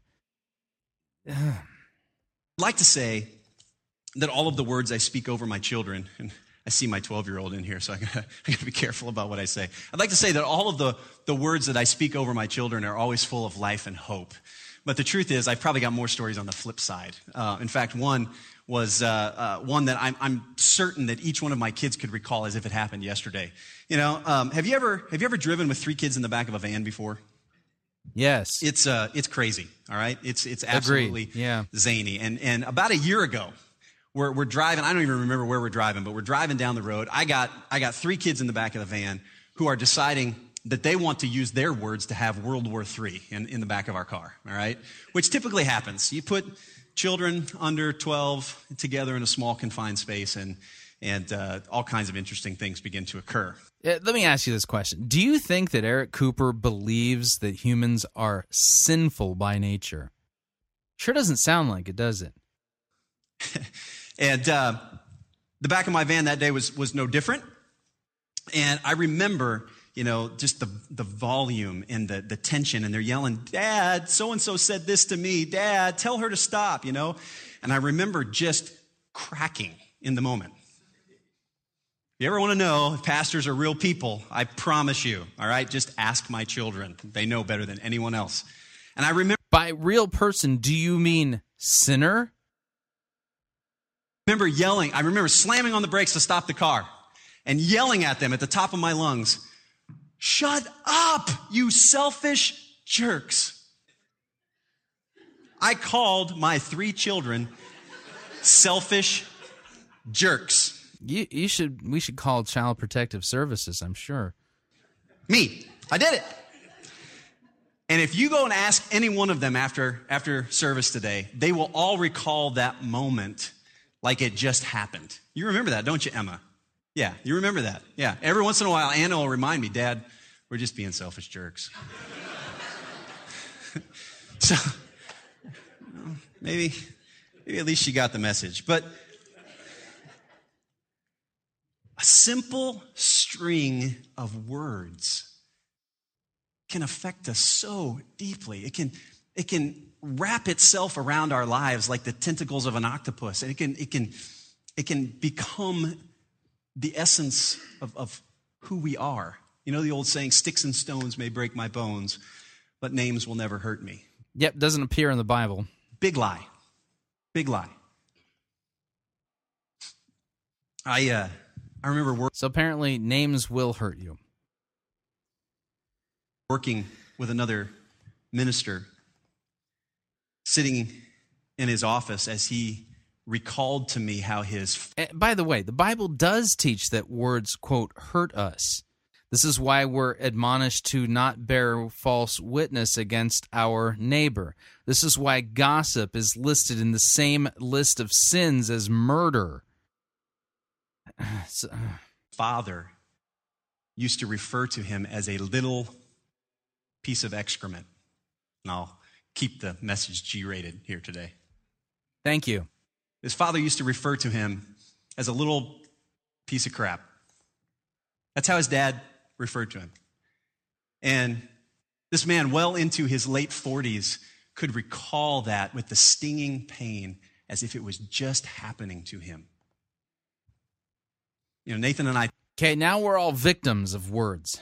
I tell you about this group of pastors that we meet with. There's about sixty different pastors that are connected with this organization out of Broad Ripple, and it's just breathed so much life into both of us. And every week as we sit with different groups of these guys, and you hear, as we all begin to share some of our stories, you know, of the words that were spoken over us, sometimes as children, words that, that breathe life and hope and confidence and courage. You are good at math. And words that are still ripping the hearts out of some of these men twenty, thirty years later. Shut up, you selfish jerks. Apparently that's a confession of sins now. Not called that, though. I see Tara, Chal- or Tara Gentry over here, who works with Teen Challenge. Yeah, we've heard two of her sermons. I hope we never hear one again. Tara is challenged. She has to hang out with people like us on a regular basis. But, you know, I, I know from talking to Tara that she would tell you many, many of these girls that she works with in this home for girls in crisis would would be able to recount for you the the incredibly hurtful, damaging words that were spoken over them. And they began to wrap themselves around their lives, and they began to almost become self-fulfilling prophecies over the lives of these kids as they grew. Maybe as I'm telling these stories today, maybe some of you... Now, have you noticed that uh, there's a supreme lack of Bible preaching going on here? Yeah, there's a reason for that, is that this isn't really a biblical teaching. This is one of those therapy types of sermons. We've all heard the term from Christian Smith, moralistic, therapeutic deism. That's what this is. This is group therapy. This is not Christian discipleship. Are actually thinking of some words that have been attached to your life. Maybe you're still carrying them around with you, good or bad. Maybe they've maybe they've inspired you to become who you are, or maybe they've put a, a, a barrier over you, keeping you from being able to move forward. Words are incredibly powerful things. Well, the Bible says that the Word of God is living and active and sharper than any two-edged sword. Is that what you mean? The book of Proverbs. I think Sean has this scripture. First appearance of the Bible. You put that up, Sean. Proverbs eighteen, verse one. This is out of the Message translation. It says, words kill. Uh, the, wait, wait, wait. The Message isn't a translation, sir. Um, the Message is a very, very bad, awful paraphrase. It's an abomination. Our words give life. They're either poison or fruit. You choose. Words kill. Words give life. They're either poison or fruit. I, I think I should probably pull out my Bible here. Um, uh, Proverbs chapter eighteen, huh? Let's spend a little bit of time in Proverbs chapter eighteen, and let's take a look at that in context and see if it helps us a little bit. Although, you know, Proverbs is one of those books where, first and foremost, you're going to miss the whole point of it if you don't understand how to see Christ in it. Because Proverbs tells us that the fear of God is the beginning of wisdom. Fear of God is the beginning of wisdom. What does it mean to fear God? What does that mean? Well, I think one good biblical way to define what it means to fear God, we're not to fear him like he's going to, you know, take us over his side and beat us with a belt or abuse us, or, you know, no, no, that's not what we're talking about here. We're talking about a true sense of reverence and awe and a sense of fear in this sense.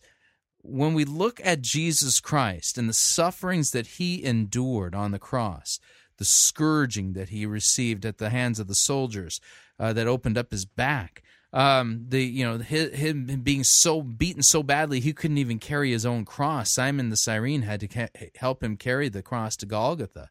Him being nailed into the cross, both his hands and his feet, and being lifted up with a crown of thorns pressed into his head. And the sufferings that he endured, including, including, most importantly, when he cries out, Eli, Eli, lama sabachthani, my God, my God, why have you forsaken me? to be forsaken by God the Father, and for all of the wrath of God to be poured out on Jesus Christ shows us just how serious, and gives us a glimpse at the measure of the consequences of our sin and what the wrath of God looks like. And then when we realize that, that Jesus did that for us, for the forgiveness of our sins, then you begin to get a grasp of what it means to fear God. So, so true fear, fearing of God really amounts to being brought to that point where you repent. Repent of your sins, confess that God is in the right, you are in the wrong. There's true sorrow and contrition because of the horrible rebellion that you have done against God, and everything wicked that has flowed from that, that in that you're sinful by nature, and that you're sinful by nature, and that you have nothing to offer God, that you're a spiritual beggar. Being brought to that point, and then being brought to the forgiveness of your sins and trusting in the goodness and mercy of God because of what he's done for us on the cross for the forgiveness of our sins and trusting. That's what true fear and love of God is. So, you know, when we think of it that way, that's how we've got to think of these things. Anyway, let's take a look at Proverbs chapter eighteen. Now, he was reading from the Message paraphrase. Phrase, he call it translation, it's not, from starting at verse one. I'm going to read a large segment of chapter eighteen in context from a good translation. I strongly recommend that if you're going to be doing any serious Bible study, that you have a good, good translation. I, you know, a few years ago now, I made the switch over from the N I V to the E S V. And the reason I made the switch is because, as somebody who knows the biblical languages, um, I, I was always frustrated with uh, the N I V because I found myself constantly going, yeah, that's not what that passage really says in the Greek. A, a better translation would be this. And I don't find myself doing that uh, with the E S V. It's a, it's a fantastic translation. And um, not only that, um, a good study Bible is worth its weight in gold. And um, you got to tell you, I've taken a look at the E S V Study Bible as well as the uh, the Lutheran Study Bible, and don't let the word Lutheran uh, throw you. Um, the Lutheran Study Bible, which uses the E S V, is by far the best study Bible I have ever ever worked with.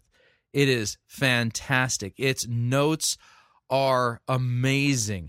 Some of the stuff that it it, it, it cross-references with uh, stuff from the ancient church, great quotes, fantastic insights on the on the tougher passages, great good articles inside of it to help you understand biblical times and uh, and topics that are pertinent for helping you to properly uh, you know be able to uh, rightly divide God's word. So um, just because it has the word Lutheran on it, even if you're not a Lutheran, it behooves you to uh, pick up a copy of the Lutheran Study Bible, the uh, from Concordia Publishing House. Yeah, just I, I can't speak highly enough about it. You know, it's... anyway, uh, yeah, Proverbs chapter eighteen. Whoever isolates himself seeks his own desire. He breaks out against all sound judgment. A fool takes no pleasure in understanding, but only in expressing his opinion. Notice. These are we're we're steering into the topic of words, but watch how words are used in this proverb. When wickedness comes, contempt also comes, and with dishonor comes disgrace. The words of a man's mouth are deep waters. The fountain of wisdom is a bubbling brook. It is not good to be partial to the wicked or to deprive the righteous of justice. And here we go. A fool's lips walk into a fight, and his mouth invites a beating. A fool's mouth is his ruin, and his lips are a snare to his soul. The words of a whisperer are like delicious morsels, and they go down into the inner parts of the body. Mm-hmm. Whoever is slack in his work is a brother to him who destroys. The name of the Lord is a strong tower. The righteous man runs into it, and he is safe.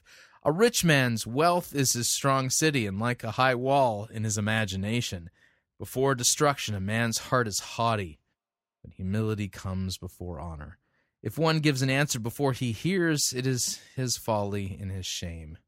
See, you get what's going on here. I mean, the, and what the Proverbs, what the book of Proverbs is, is I, I like to think of the book of Proverbs as a good practical book for understanding um, third use of the law. How how is it that we apply God's teaching, and, and and and so the rubber hits the road in our everyday life, and it's only applicable, only applicable for those who understand that they have a right standing before God, not because of any works of their own, but that they stand before God naked as wretched sinners, and God clothes them in the righteousness of Christ. So the beginning, the fear of God is the beginning of wisdom.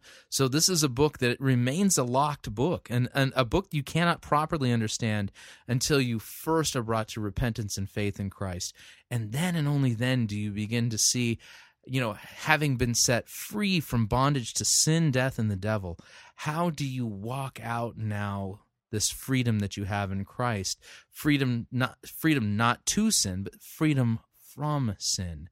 How does that walk out? And Proverbs gives you some great, great, great insight as to how that's done. But again, the fear of God is the beginning of wisdom. So here we've got um, uh, Pastor Pastor Cooper quoting the Message paraphrase regarding words, and he's not really teaching the true wisdom of the book of Proverbs here. And and it's at this point, I mean, he's painting this picture that all of, you know, the, all of these people in humanity who who have been be, who've been victimized, victimized. We're all victims of of people saying terrible things about us, and they've become self-fulfilling prophecies. And like I said, this is not discipleship that we're hearing. This is therapy. You choose. So I want you to think today. We're going to open the scriptures. We're going to look at a story of a man named Jacob. And uh, we're going to do something a little unique and different to close the service today. But I want you to think about the words that are wrapped up and intertwined with your life, who you are, for the good or the bad. If you've got your Bibles, you can turn with me to Genesis chapter twenty-five. I want to read you the story of a man named Jacob and his brother Esau. And if you don't have your Bible, they'll put it up on the screen for you. Starting in verse nineteen of chapter twenty-five, it says, "This is the account of Abraham's son Isaac." You guys remember Father Abraham? Had many sons, right arm, left arm, right, yeah, okay. That's that's this guy. I wrote that song about him, all right, just so you know. This is the account of Abraham's son Isaac. Abraham became the father of Isaac, and Isaac was forty years old when he married Rebekah, daughter of Bethuel, the Aramean from Paddan Aram, and the sister of Laban the Aramean. Got all that? All right, there'll be a test later. Isaac prayed to the Lord on behalf of his wife because she was barren. She was not able to have children. And the Lord answered his prayer, and his wife Rebekah became pregnant. And the babies jostled each other within her, and she said, "Why is this happening to me?" So she went to inquire of the Lord. The Lord said to her, "Two nations are in your womb." Now, I've never been pregnant with twins, but apparently that's why it's so difficult, okay? Two nations are in your womb. I mean, that's that's a big deal, all right? "Two nations are in your womb, and two peoples from within you will be separated. One people will be stronger than the other, and the older will serve the younger." And when the time came for her to give birth, there were twin boys in her womb. And the first to come out was red, and his whole body was like a hairy garment. Beautiful, beautiful child.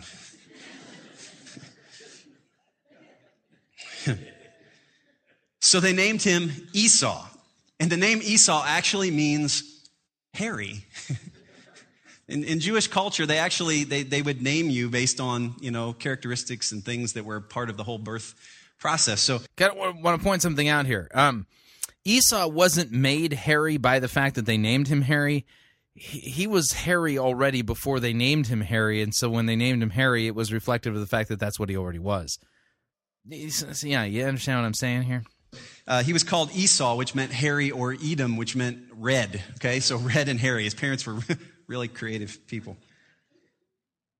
And after this, his brother came out with his hand grasping Esau's heel.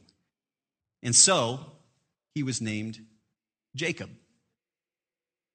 And the name Jacob, and, and before, I, I, I know a number of Jacobs, okay? Uh, you're actually here in this room today, so I don't want you to take this personally, okay? Because if you if you actually want to, because I did it, you can do some internet research on the name Jacob, and it's actually a much more beautiful story than the one I'm about to tell you, okay? So please don't be offended if your name is Jacob, okay? There's good news for you. We can talk after. But Jacob literally means one who grasps the heel. Again, his parents were incredibly creative. Or, figuratively speaking, it was translated deceiver. So, Esau comes out. He's red and hairy. They name him Esau. Jacob comes out grabbing onto his brother's heel. They name him Jacob, which translates heel grabber or deceiver. And if you go on to read the next few chapters of Jacob's life, he lived up to the words that were spoken over him. It became entertaining. That's um, kind of um, reducing the story of Jacob by a lot and, and mi- kind of missing the whole point. Um, keep in mind, Jacob is a direct descendant of Jesus. Uh, there's a lot going on there. Intertwined with his very personality. He actually deceived his father and his brother, and he stole his brother's birthright. You can read the whole story in the next few chapters, to the point where he actually had to run away from the family because his brother, his hairy red brother, was going to kill him. I would run away from my hairy red brother too. And the next few chapters outline the difficulties of Jacob's journey because he lived up to the words that were spoken over his life. If you turn to chapter thirty-two, pick it up in verse twenty-two.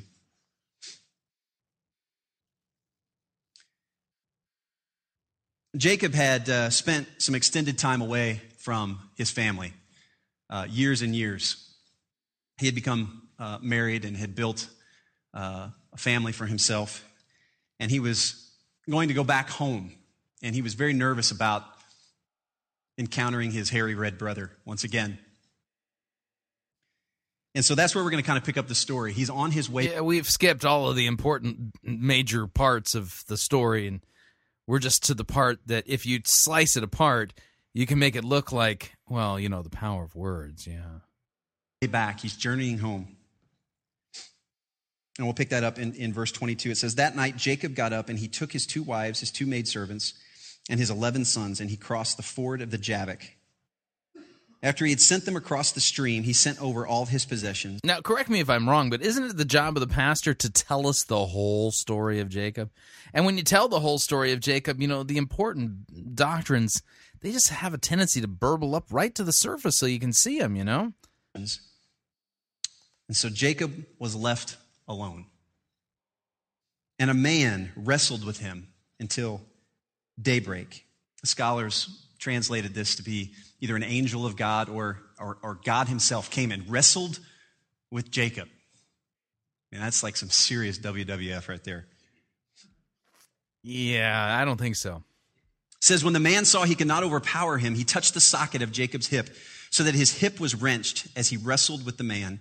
And then the man said, let me go, for it is daybreak. But Jacob replied, I will not let you go unless you bless me. And the man asked him, what is your name? Jacob, he answered. I'm the heel grabber. I'm the deceiver. That's the way I've lived my entire life. That's not in the scripture. I'm adding that. You're all looking at the screen like, yeah, I think he's it's going. This is, like I said, this doesn't do the story of Jacob any justice at all. Yeah, because uh, you, you can sit there and talk about, yes, uh, Esau despised his birthright, and yes, Jacob deceived his father in order to get his father's, uh, you know, to get Esau's blessing. That's all an important part of the story. But the, also there's the story of how Jacob was deceived and mistreated by Uncle Laban. Because here's the deal. Jacob, like Laban, like you, like me, our problem is not that people haven't spoken affirming words over us. Our problem is that we are born descendants in Adam. And Adam, because of his rebellion against God and disobedience, has caused all of humanity to fall. And every single one of us is not good by nature. We're not good at all. We're sinful and fallen by nature. We're rebels against God by nature. Yeah, and simply, uh, simple affirming words and simple affirmations are not going to solve our real problem. And the story of Jacob is really not about affirmations or bad words. Going off course. Jacob, he answered, and then the man said, your name will no longer be Jacob, but Israel, because you have struggled with God and with men and have overcome. And the name Israel means one who struggles with God, one who wrestles with God. And in that transition of his name from Jacob, deceiver, to Israel, he became a nation. And the words that were attached to his life, they began to unravel. And God began to give him new words, a new identity. Yes, God did give him a new identity. But again, the way you're telling the story, like, misses the whole point. So, back to Words with Friends. The game, yeah, okay.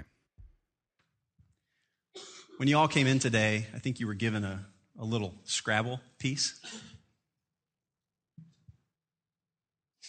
You want to pull that out.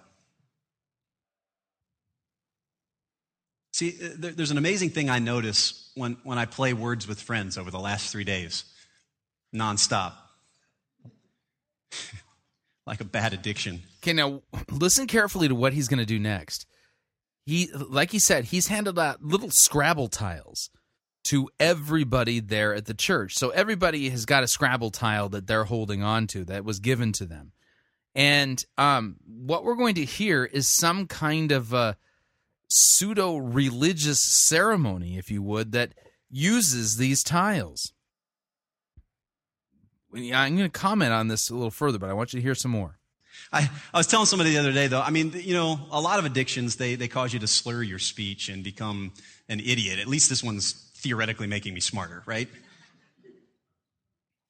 But see, when, when when you're playing Words with Friends, you, you know, you get all the letters on the board, and then you get like seven letters across the bottom, you know, just randomly pulled out of the hat. They look like this.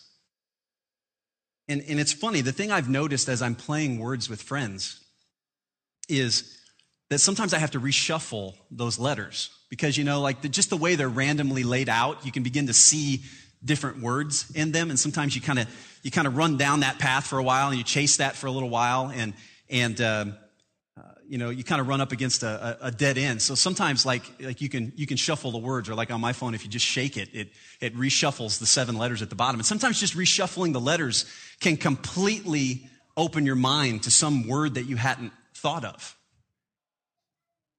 And I think some of us are dealing with that kind of issue today. It's like there's been words spoken over your life, maybe from an abusive parent, or you know, a husband or wife, you know, a teacher, someone in authority over you. Now, notice that this doesn't really give any kind of a satisfactory or even satisfying teaching regarding the nature of evil. Okay. So if you've been in an abusive relationship, whether you've had abusive parents, an abusive spouse, uh, abusive brother, other members of uh, your family, and have really suffered at their hands, I mean truly, truly suffered, true abuse at their hands, simply speaking affirmations over your life doesn't answer the question, where did all of that evil come from? And worse, because here's the deal. No one that I know, not one person, is a true, pure victim.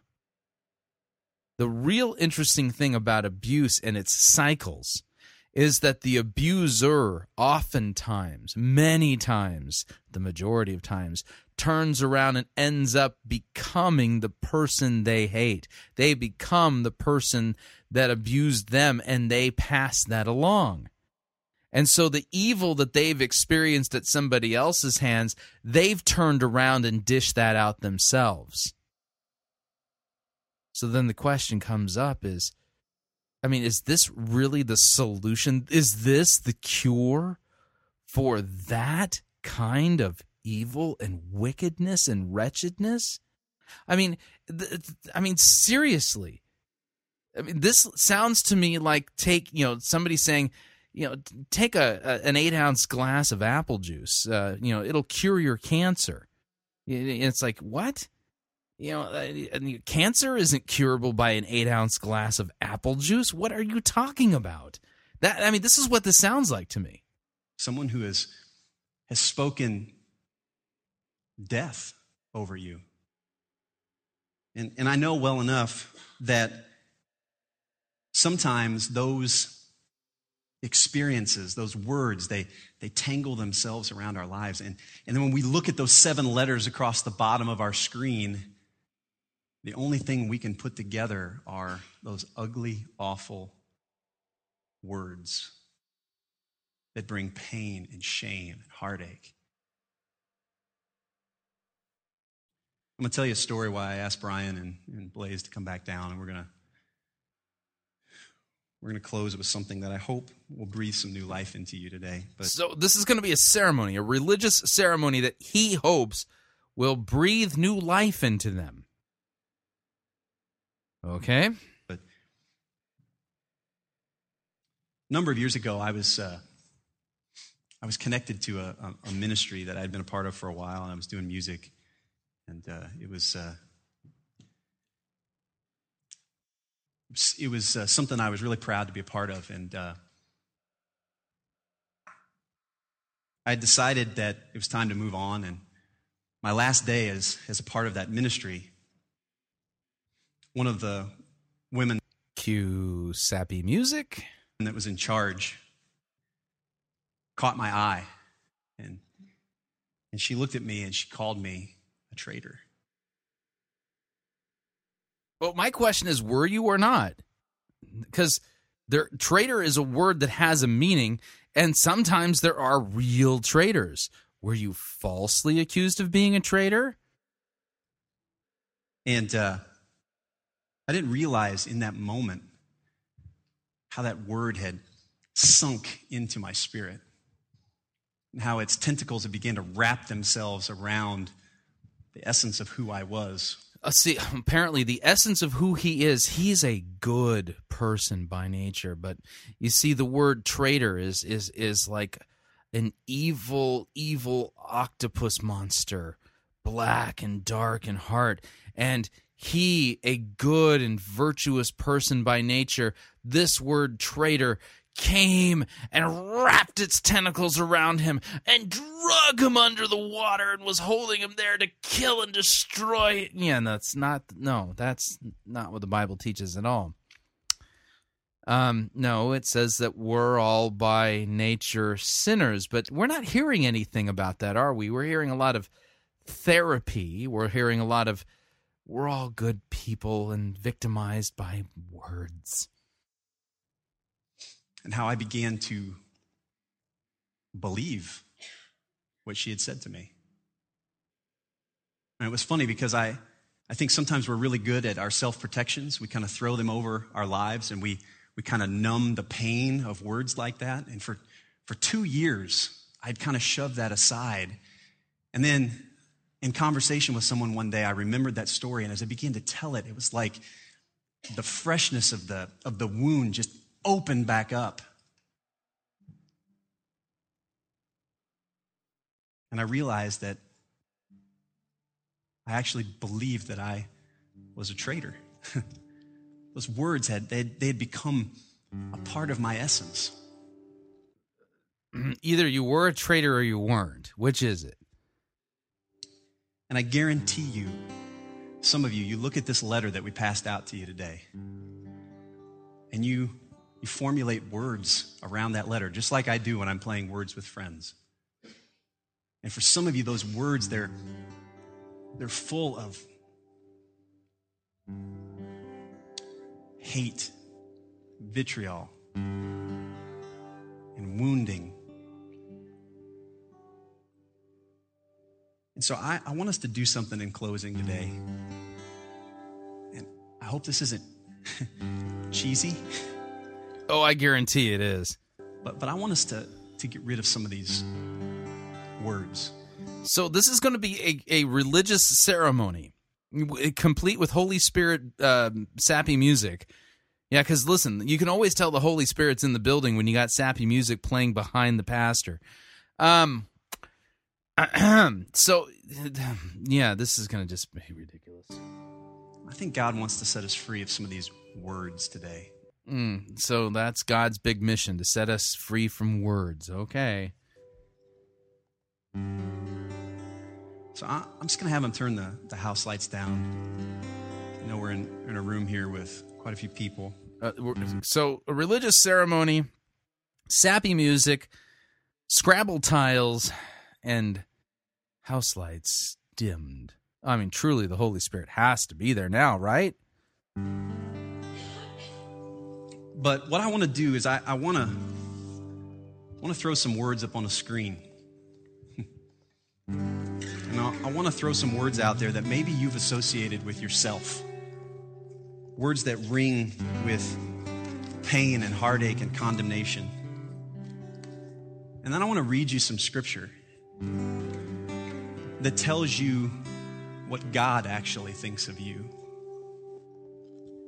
And we're going to try to reshuffle these letters this morning.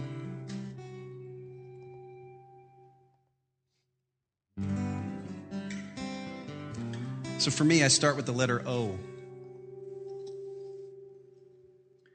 And I see the word traitor.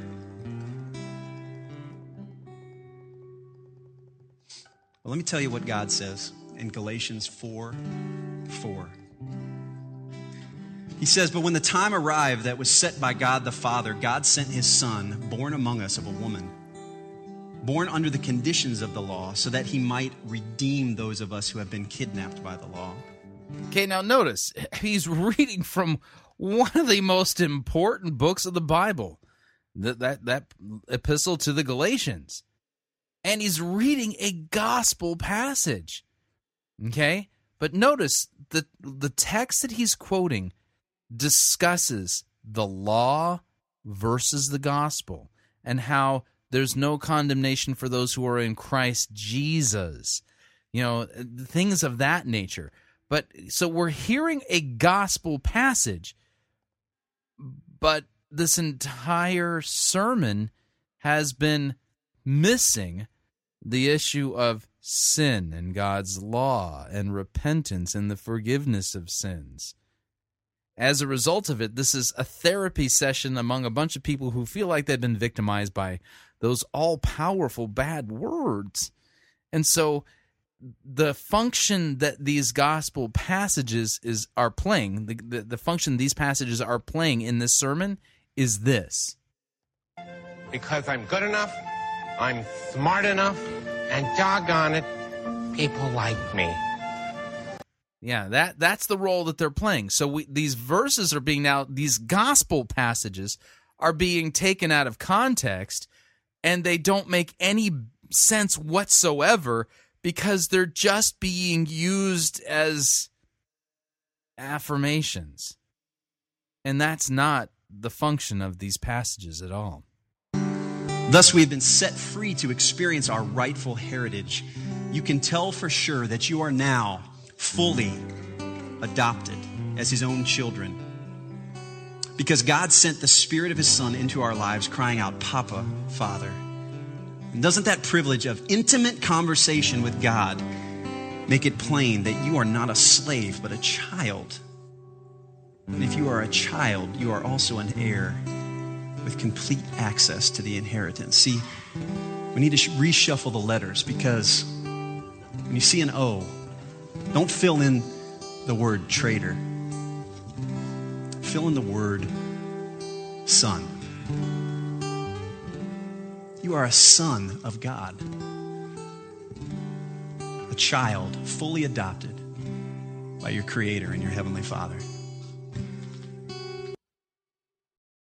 Like I said, this is all just, well, affirmations. Daily Affirmation with Stuart Smalley. Stuart Smalley is a caring nurturer, a member of several twelve-step programs, but not a licensed therapist. I'm going to do a terrific show today, and I'm going to help people because I'm good enough, I'm smart enough, and doggone it, people like me. Say, hello, Michael. Hello, Michael. That's Michael Jordan. I don't have to be a great basketball player. I don't have to be a great basketball player. I don't have to dribble the ball fast or throw the ball into the basket. I don't have to dribble the ball fast or throw the ba- ball in the basket. Because all I have to do is be the best Michael I can be. All I have to do is be the best Michael I can be. Because I'm good enough, I'm smart enough, and doggone it, people like me.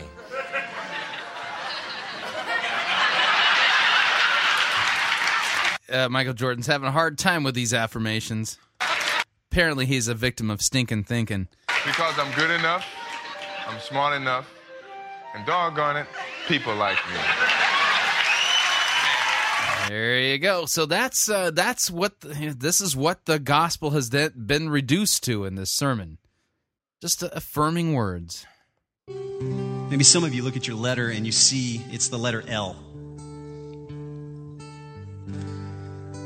And the only thing you've ever seen associated with the letter L, it just screams at you, loser. You know? You see the, the big giant L on your forehead. Maybe that word was spoken over you. Maybe it got into your spirit. Maybe it, maybe it entwined itself around your life. And maybe you've been living up to that word.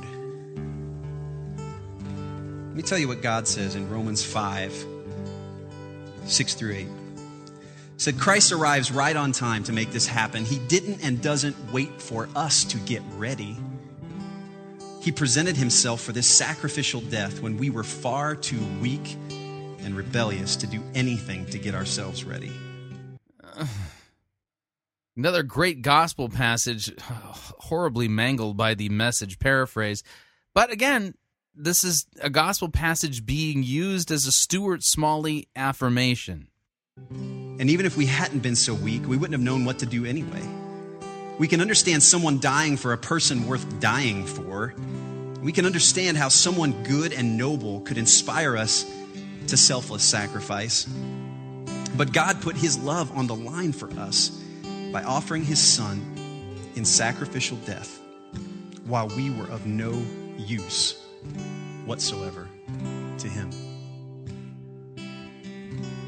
So you need to realize when you when you see the letter L, instead of filling it in with loser, let's reshuffle the letters and realize that we are loved. You are loved by God. And you know what? You're not worthy of it. This is almost as bad as a Carrie Shook sermon. We're we're approaching that level of estrogen. You didn't earn it. But you are loved by God.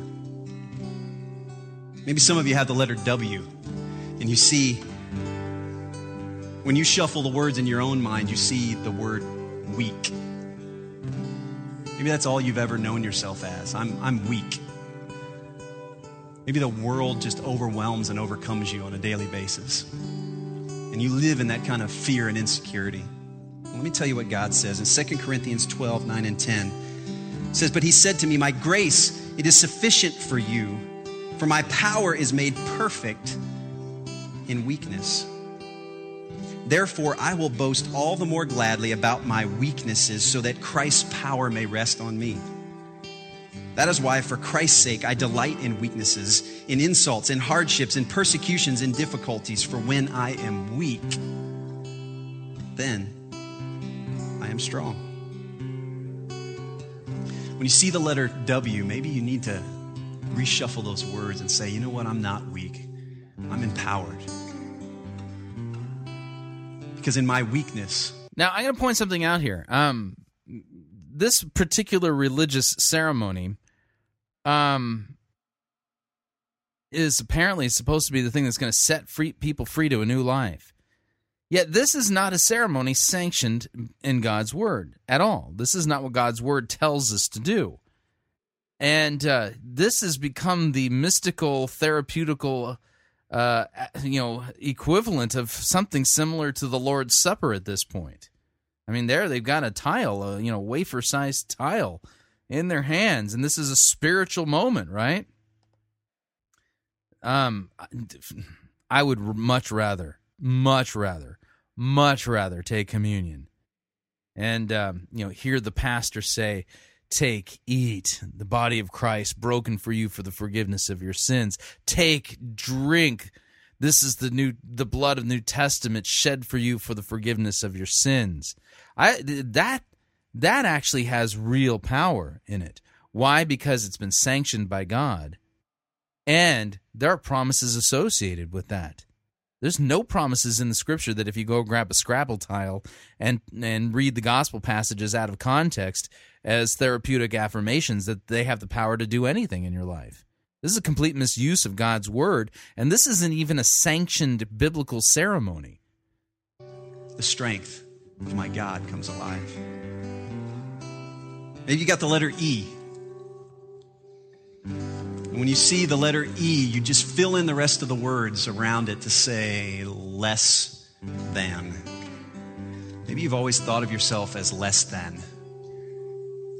Maybe one of your siblings was always better than you at everything, you know? Maybe the place you work, you know, you just never feel like you quite measure up, and you kind of carry the word less than around with you. It's inner, it's entwined itself around your life. Let me read you a scripture, what God thinks of you. Romans eight, thirty-five through thirty-nine says... No, no, no, notice what he's doing here also. You know, re- reading these gospel passages as Stuart Smalley-esque kind of affirmations. Um, he's universally applying them. And what I mean there is, is that there's some stuff in some of these passages that he's quoting that only apply to those who are brought to repentance and faith in Christ for the forgiveness of their sins. Because Jesus Christ, and you know, the well, the Gospel of John makes it clear that anyone who believes in Christ is a new creation; they're forgiven. But whoever refuses to believe, they remain under the wrath of God. So uh, God does not have these affirmation type thoughts towards uh, those who persist uh, unre- in, in, in unrepentance and unbelief. Um, the wrath of God remains on them, and they, they're liable to the judgment of God, which was not a good thing. That's that's yeah, you know, that's where you end up going to hell. You understand what I'm saying? Yeah, a lot of good these affirmations are going to do do you uh, if you you find yourself in hell the next day after a car accident.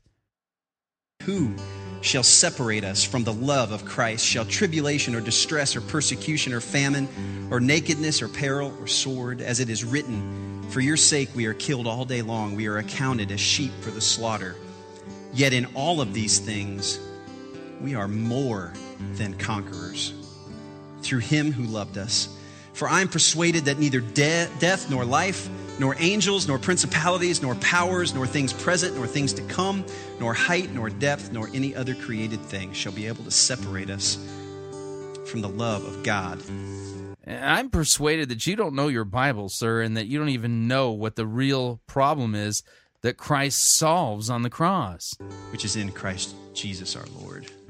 So maybe it's time to reshuffle the words. Instead of saying less than, you need to realize you are more than conquerors through Christ Jesus. Got a few more here. Maybe you got the letter D in your hand there today. Maybe as you shuffle those words around on your little Words with Friends tiles, maybe all you see is the word unwanted.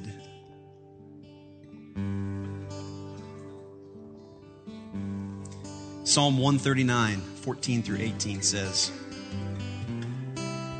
"Thank you for making me so wonderfully complex. Your workmanship is marvelous, how well I know it. You watched me as I was being formed in utter seclusion, as I was woven together in the dark of the womb. You saw me before I was born. Every day of my life was recorded in your book.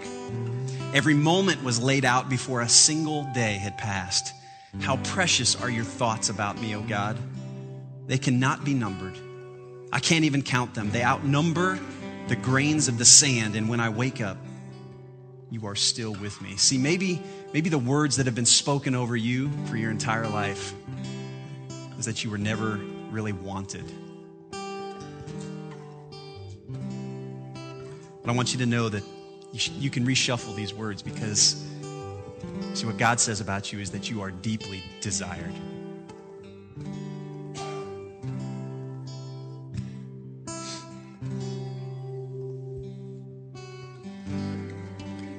Maybe you have the letter N. And maybe the only word you can see when you see the letter N is the word condemned. I have people tell me all the time, you have no idea what I've done. You have no idea who I am.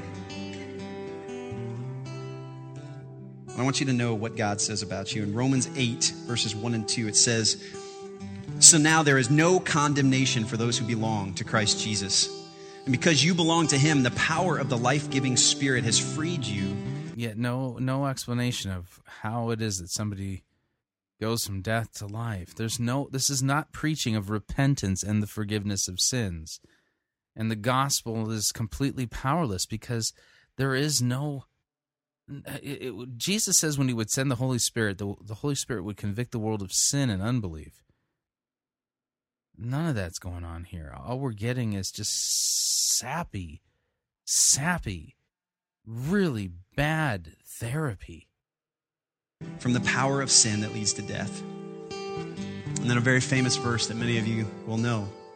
John three sixteen and seventeen says, "For God loved the world so much that he gave his one and only Son, so that everyone who believes in him will not perish but have eternal life. God sent his Son into the world not to judge or condemn the world, but to save the world through him." See, some of you need to reshuffle the letters of condemned. You need to reshuffle them on your board. You need to realize that through Jesus Christ, you can be forgiven. Yes. What does it mean to be forgiven? Why do I need to be forgiven? What have I done wrong that I need to be forgiven of? One more here. Maybe some of you see the letter T. And the way those letters shuffle around, all you see is the word mistake. You are a mistake. All you do is make mistakes. Maybe that word has attached itself and intertwined itself to your life, and you can't shake it. Well, I want to tell you what God says about you. In Zephaniah three seventeen, it says, "The Lord your God in the midst, the mighty one, he will save. He will rejoice over you with gladness. He will quiet you with his love. He will rejoice over you with singing." Did you know that your life is the inspiration for lyrics that the creator of the universe sings over you?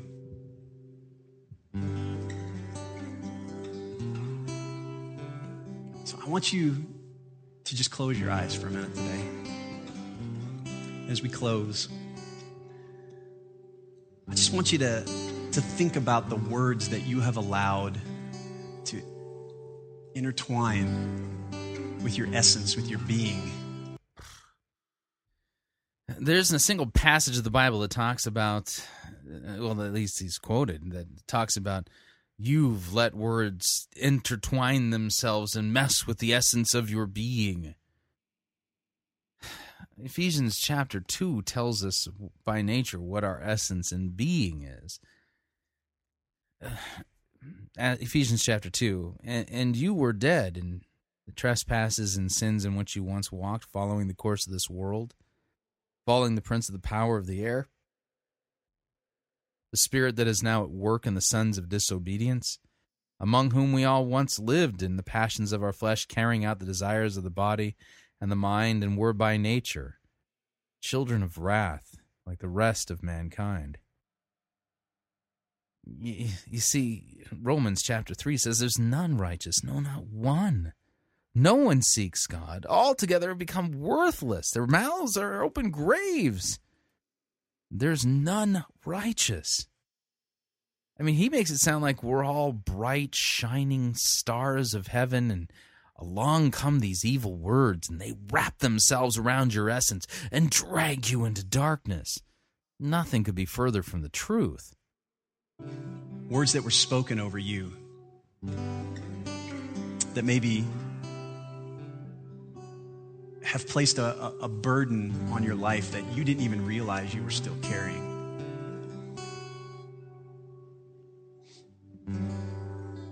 I want you to know that that's not the way your God thinks of you. God is the big Stuart Smalley in the sky. All he wants to do is give you a mirror and have you look in it and go, love yourself the way that I love you. Just say that you're good enough and smart enough, and doggone it, people like you. Just say it. You can do it. You need to let him reshuffle the letters today. You need to shake the iPhone. You need to see something different. I just want to pray for you this morning. No, done. Sorry. Yeah. Uh, I don't know which God you actually pray to, so I, you know, I, I mm, yeah, I'm just a little queasy there with the idea of you praying for me. You see what I'm saying? I mean, talk about, I mean, it, it's a weird category, but the category exists. Bad, quote, gospel sermon. You heard the gospel. He read the text where the gospel is proclaimed.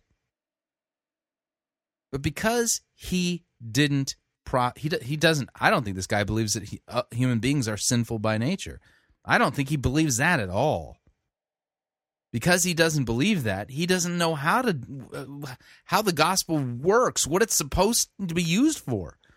I mean, this. I mean, pardon the the the, the metaphor here, but this is like a guy who was raised on a desert island who's never had contact with cars, with tools, with, you know, technology or whatever, and uh, you know, and you know, you give him a, a you know a laptop computer, and he tries to use it as a hammer. He doesn't have any idea what the laptop computer's for. He's never seen one. Same way, this guy does not know how to what to do with the gospel, and so. I mean, so, because he doesn't believe, he doesn't believe that we're sinful by nature. He has no concept of what to do here with the gospel. He doesn't know how to apply it, how it works, what it's for. And so he just, you know, in his, you know, using innovation and creativity, he's invented a new use for it. This is the Stuart Smalley use of the gospel, the Stuart Smalley theory of the atonement. And it doesn't work. In order for you to understand the gospel, you have to understand what the law does. The purpose of the law is to show you that you are sinful by nature. It's not that you just make a few boo-boos here and there. Yeah, Jesus Christ didn't come to save the well. He came to save the sick. He came to save sinners. If you're not a sinner, Jesus really doesn't have anything to offer you. Nothing, whatever. Righteous people don't need Jesus at all. Righteous people don't need Jesus. Because what Jesus offers is himself and his righteousness to cover ours. He offers himself to be punished in our place for the sins and wickedness that we've committed. Yeah, so if you're a basically good person, yeah, I'm sorry, but you, you don't need the gospel. You, you need, you, I don't know what you need, but um, maybe um, swift kick in the groin to wake you up, because you're not righteous. You're not good. You're evil. You need to wake up. You're like the walking dead. You have eyes, but you do not see. You have ears, but you do not hear. Anyway, that's all I have to say.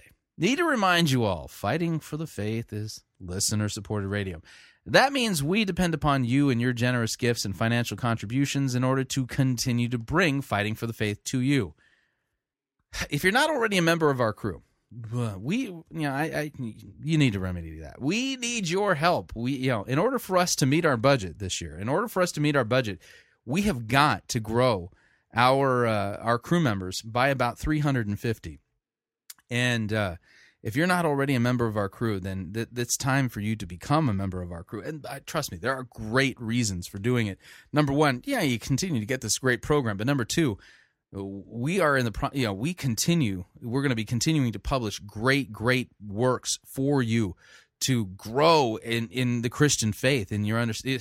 Good stuff like the pu- the book we've just published, uh, you know, the sufferings of Jesus Christ for sinners. Uh, again, you, you're going to want to get this, and so if if you uh, you know, join our crew, and we will send you the link so that you can gra- you can get a copy of that book. But uh, the way you do it, visit our website, fighting for the faith dot com. When you get there, you'll see two friendly yellow buttons. One says donate, the other says join our crew. When you join our crew, you're signing up to automatically contribute six dollars and ninety-five cents to the ongoing work and mission of Fighting for the Faith and Pirate Christian Radio. Of course, if you would like to specify the amount that you would like to contribute, you can do so by clicking on the donate button, or you can make your gift payable to Fighting for the Faith and then send that to Post Office Box five oh eight, Fishers, Indiana, zip code four six zero three eight. All right, so what'd you think? I'd love to get your feedback. If you'd like to email me, do so. My email address, talkback at fighting for the faith dot com.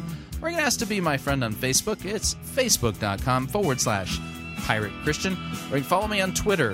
My name there, Pirate Christian. Till tomorrow, may God richly bless you in the grace and the mercy won by Jesus Christ and his vicarious death on the cross for all of your sins. Amen.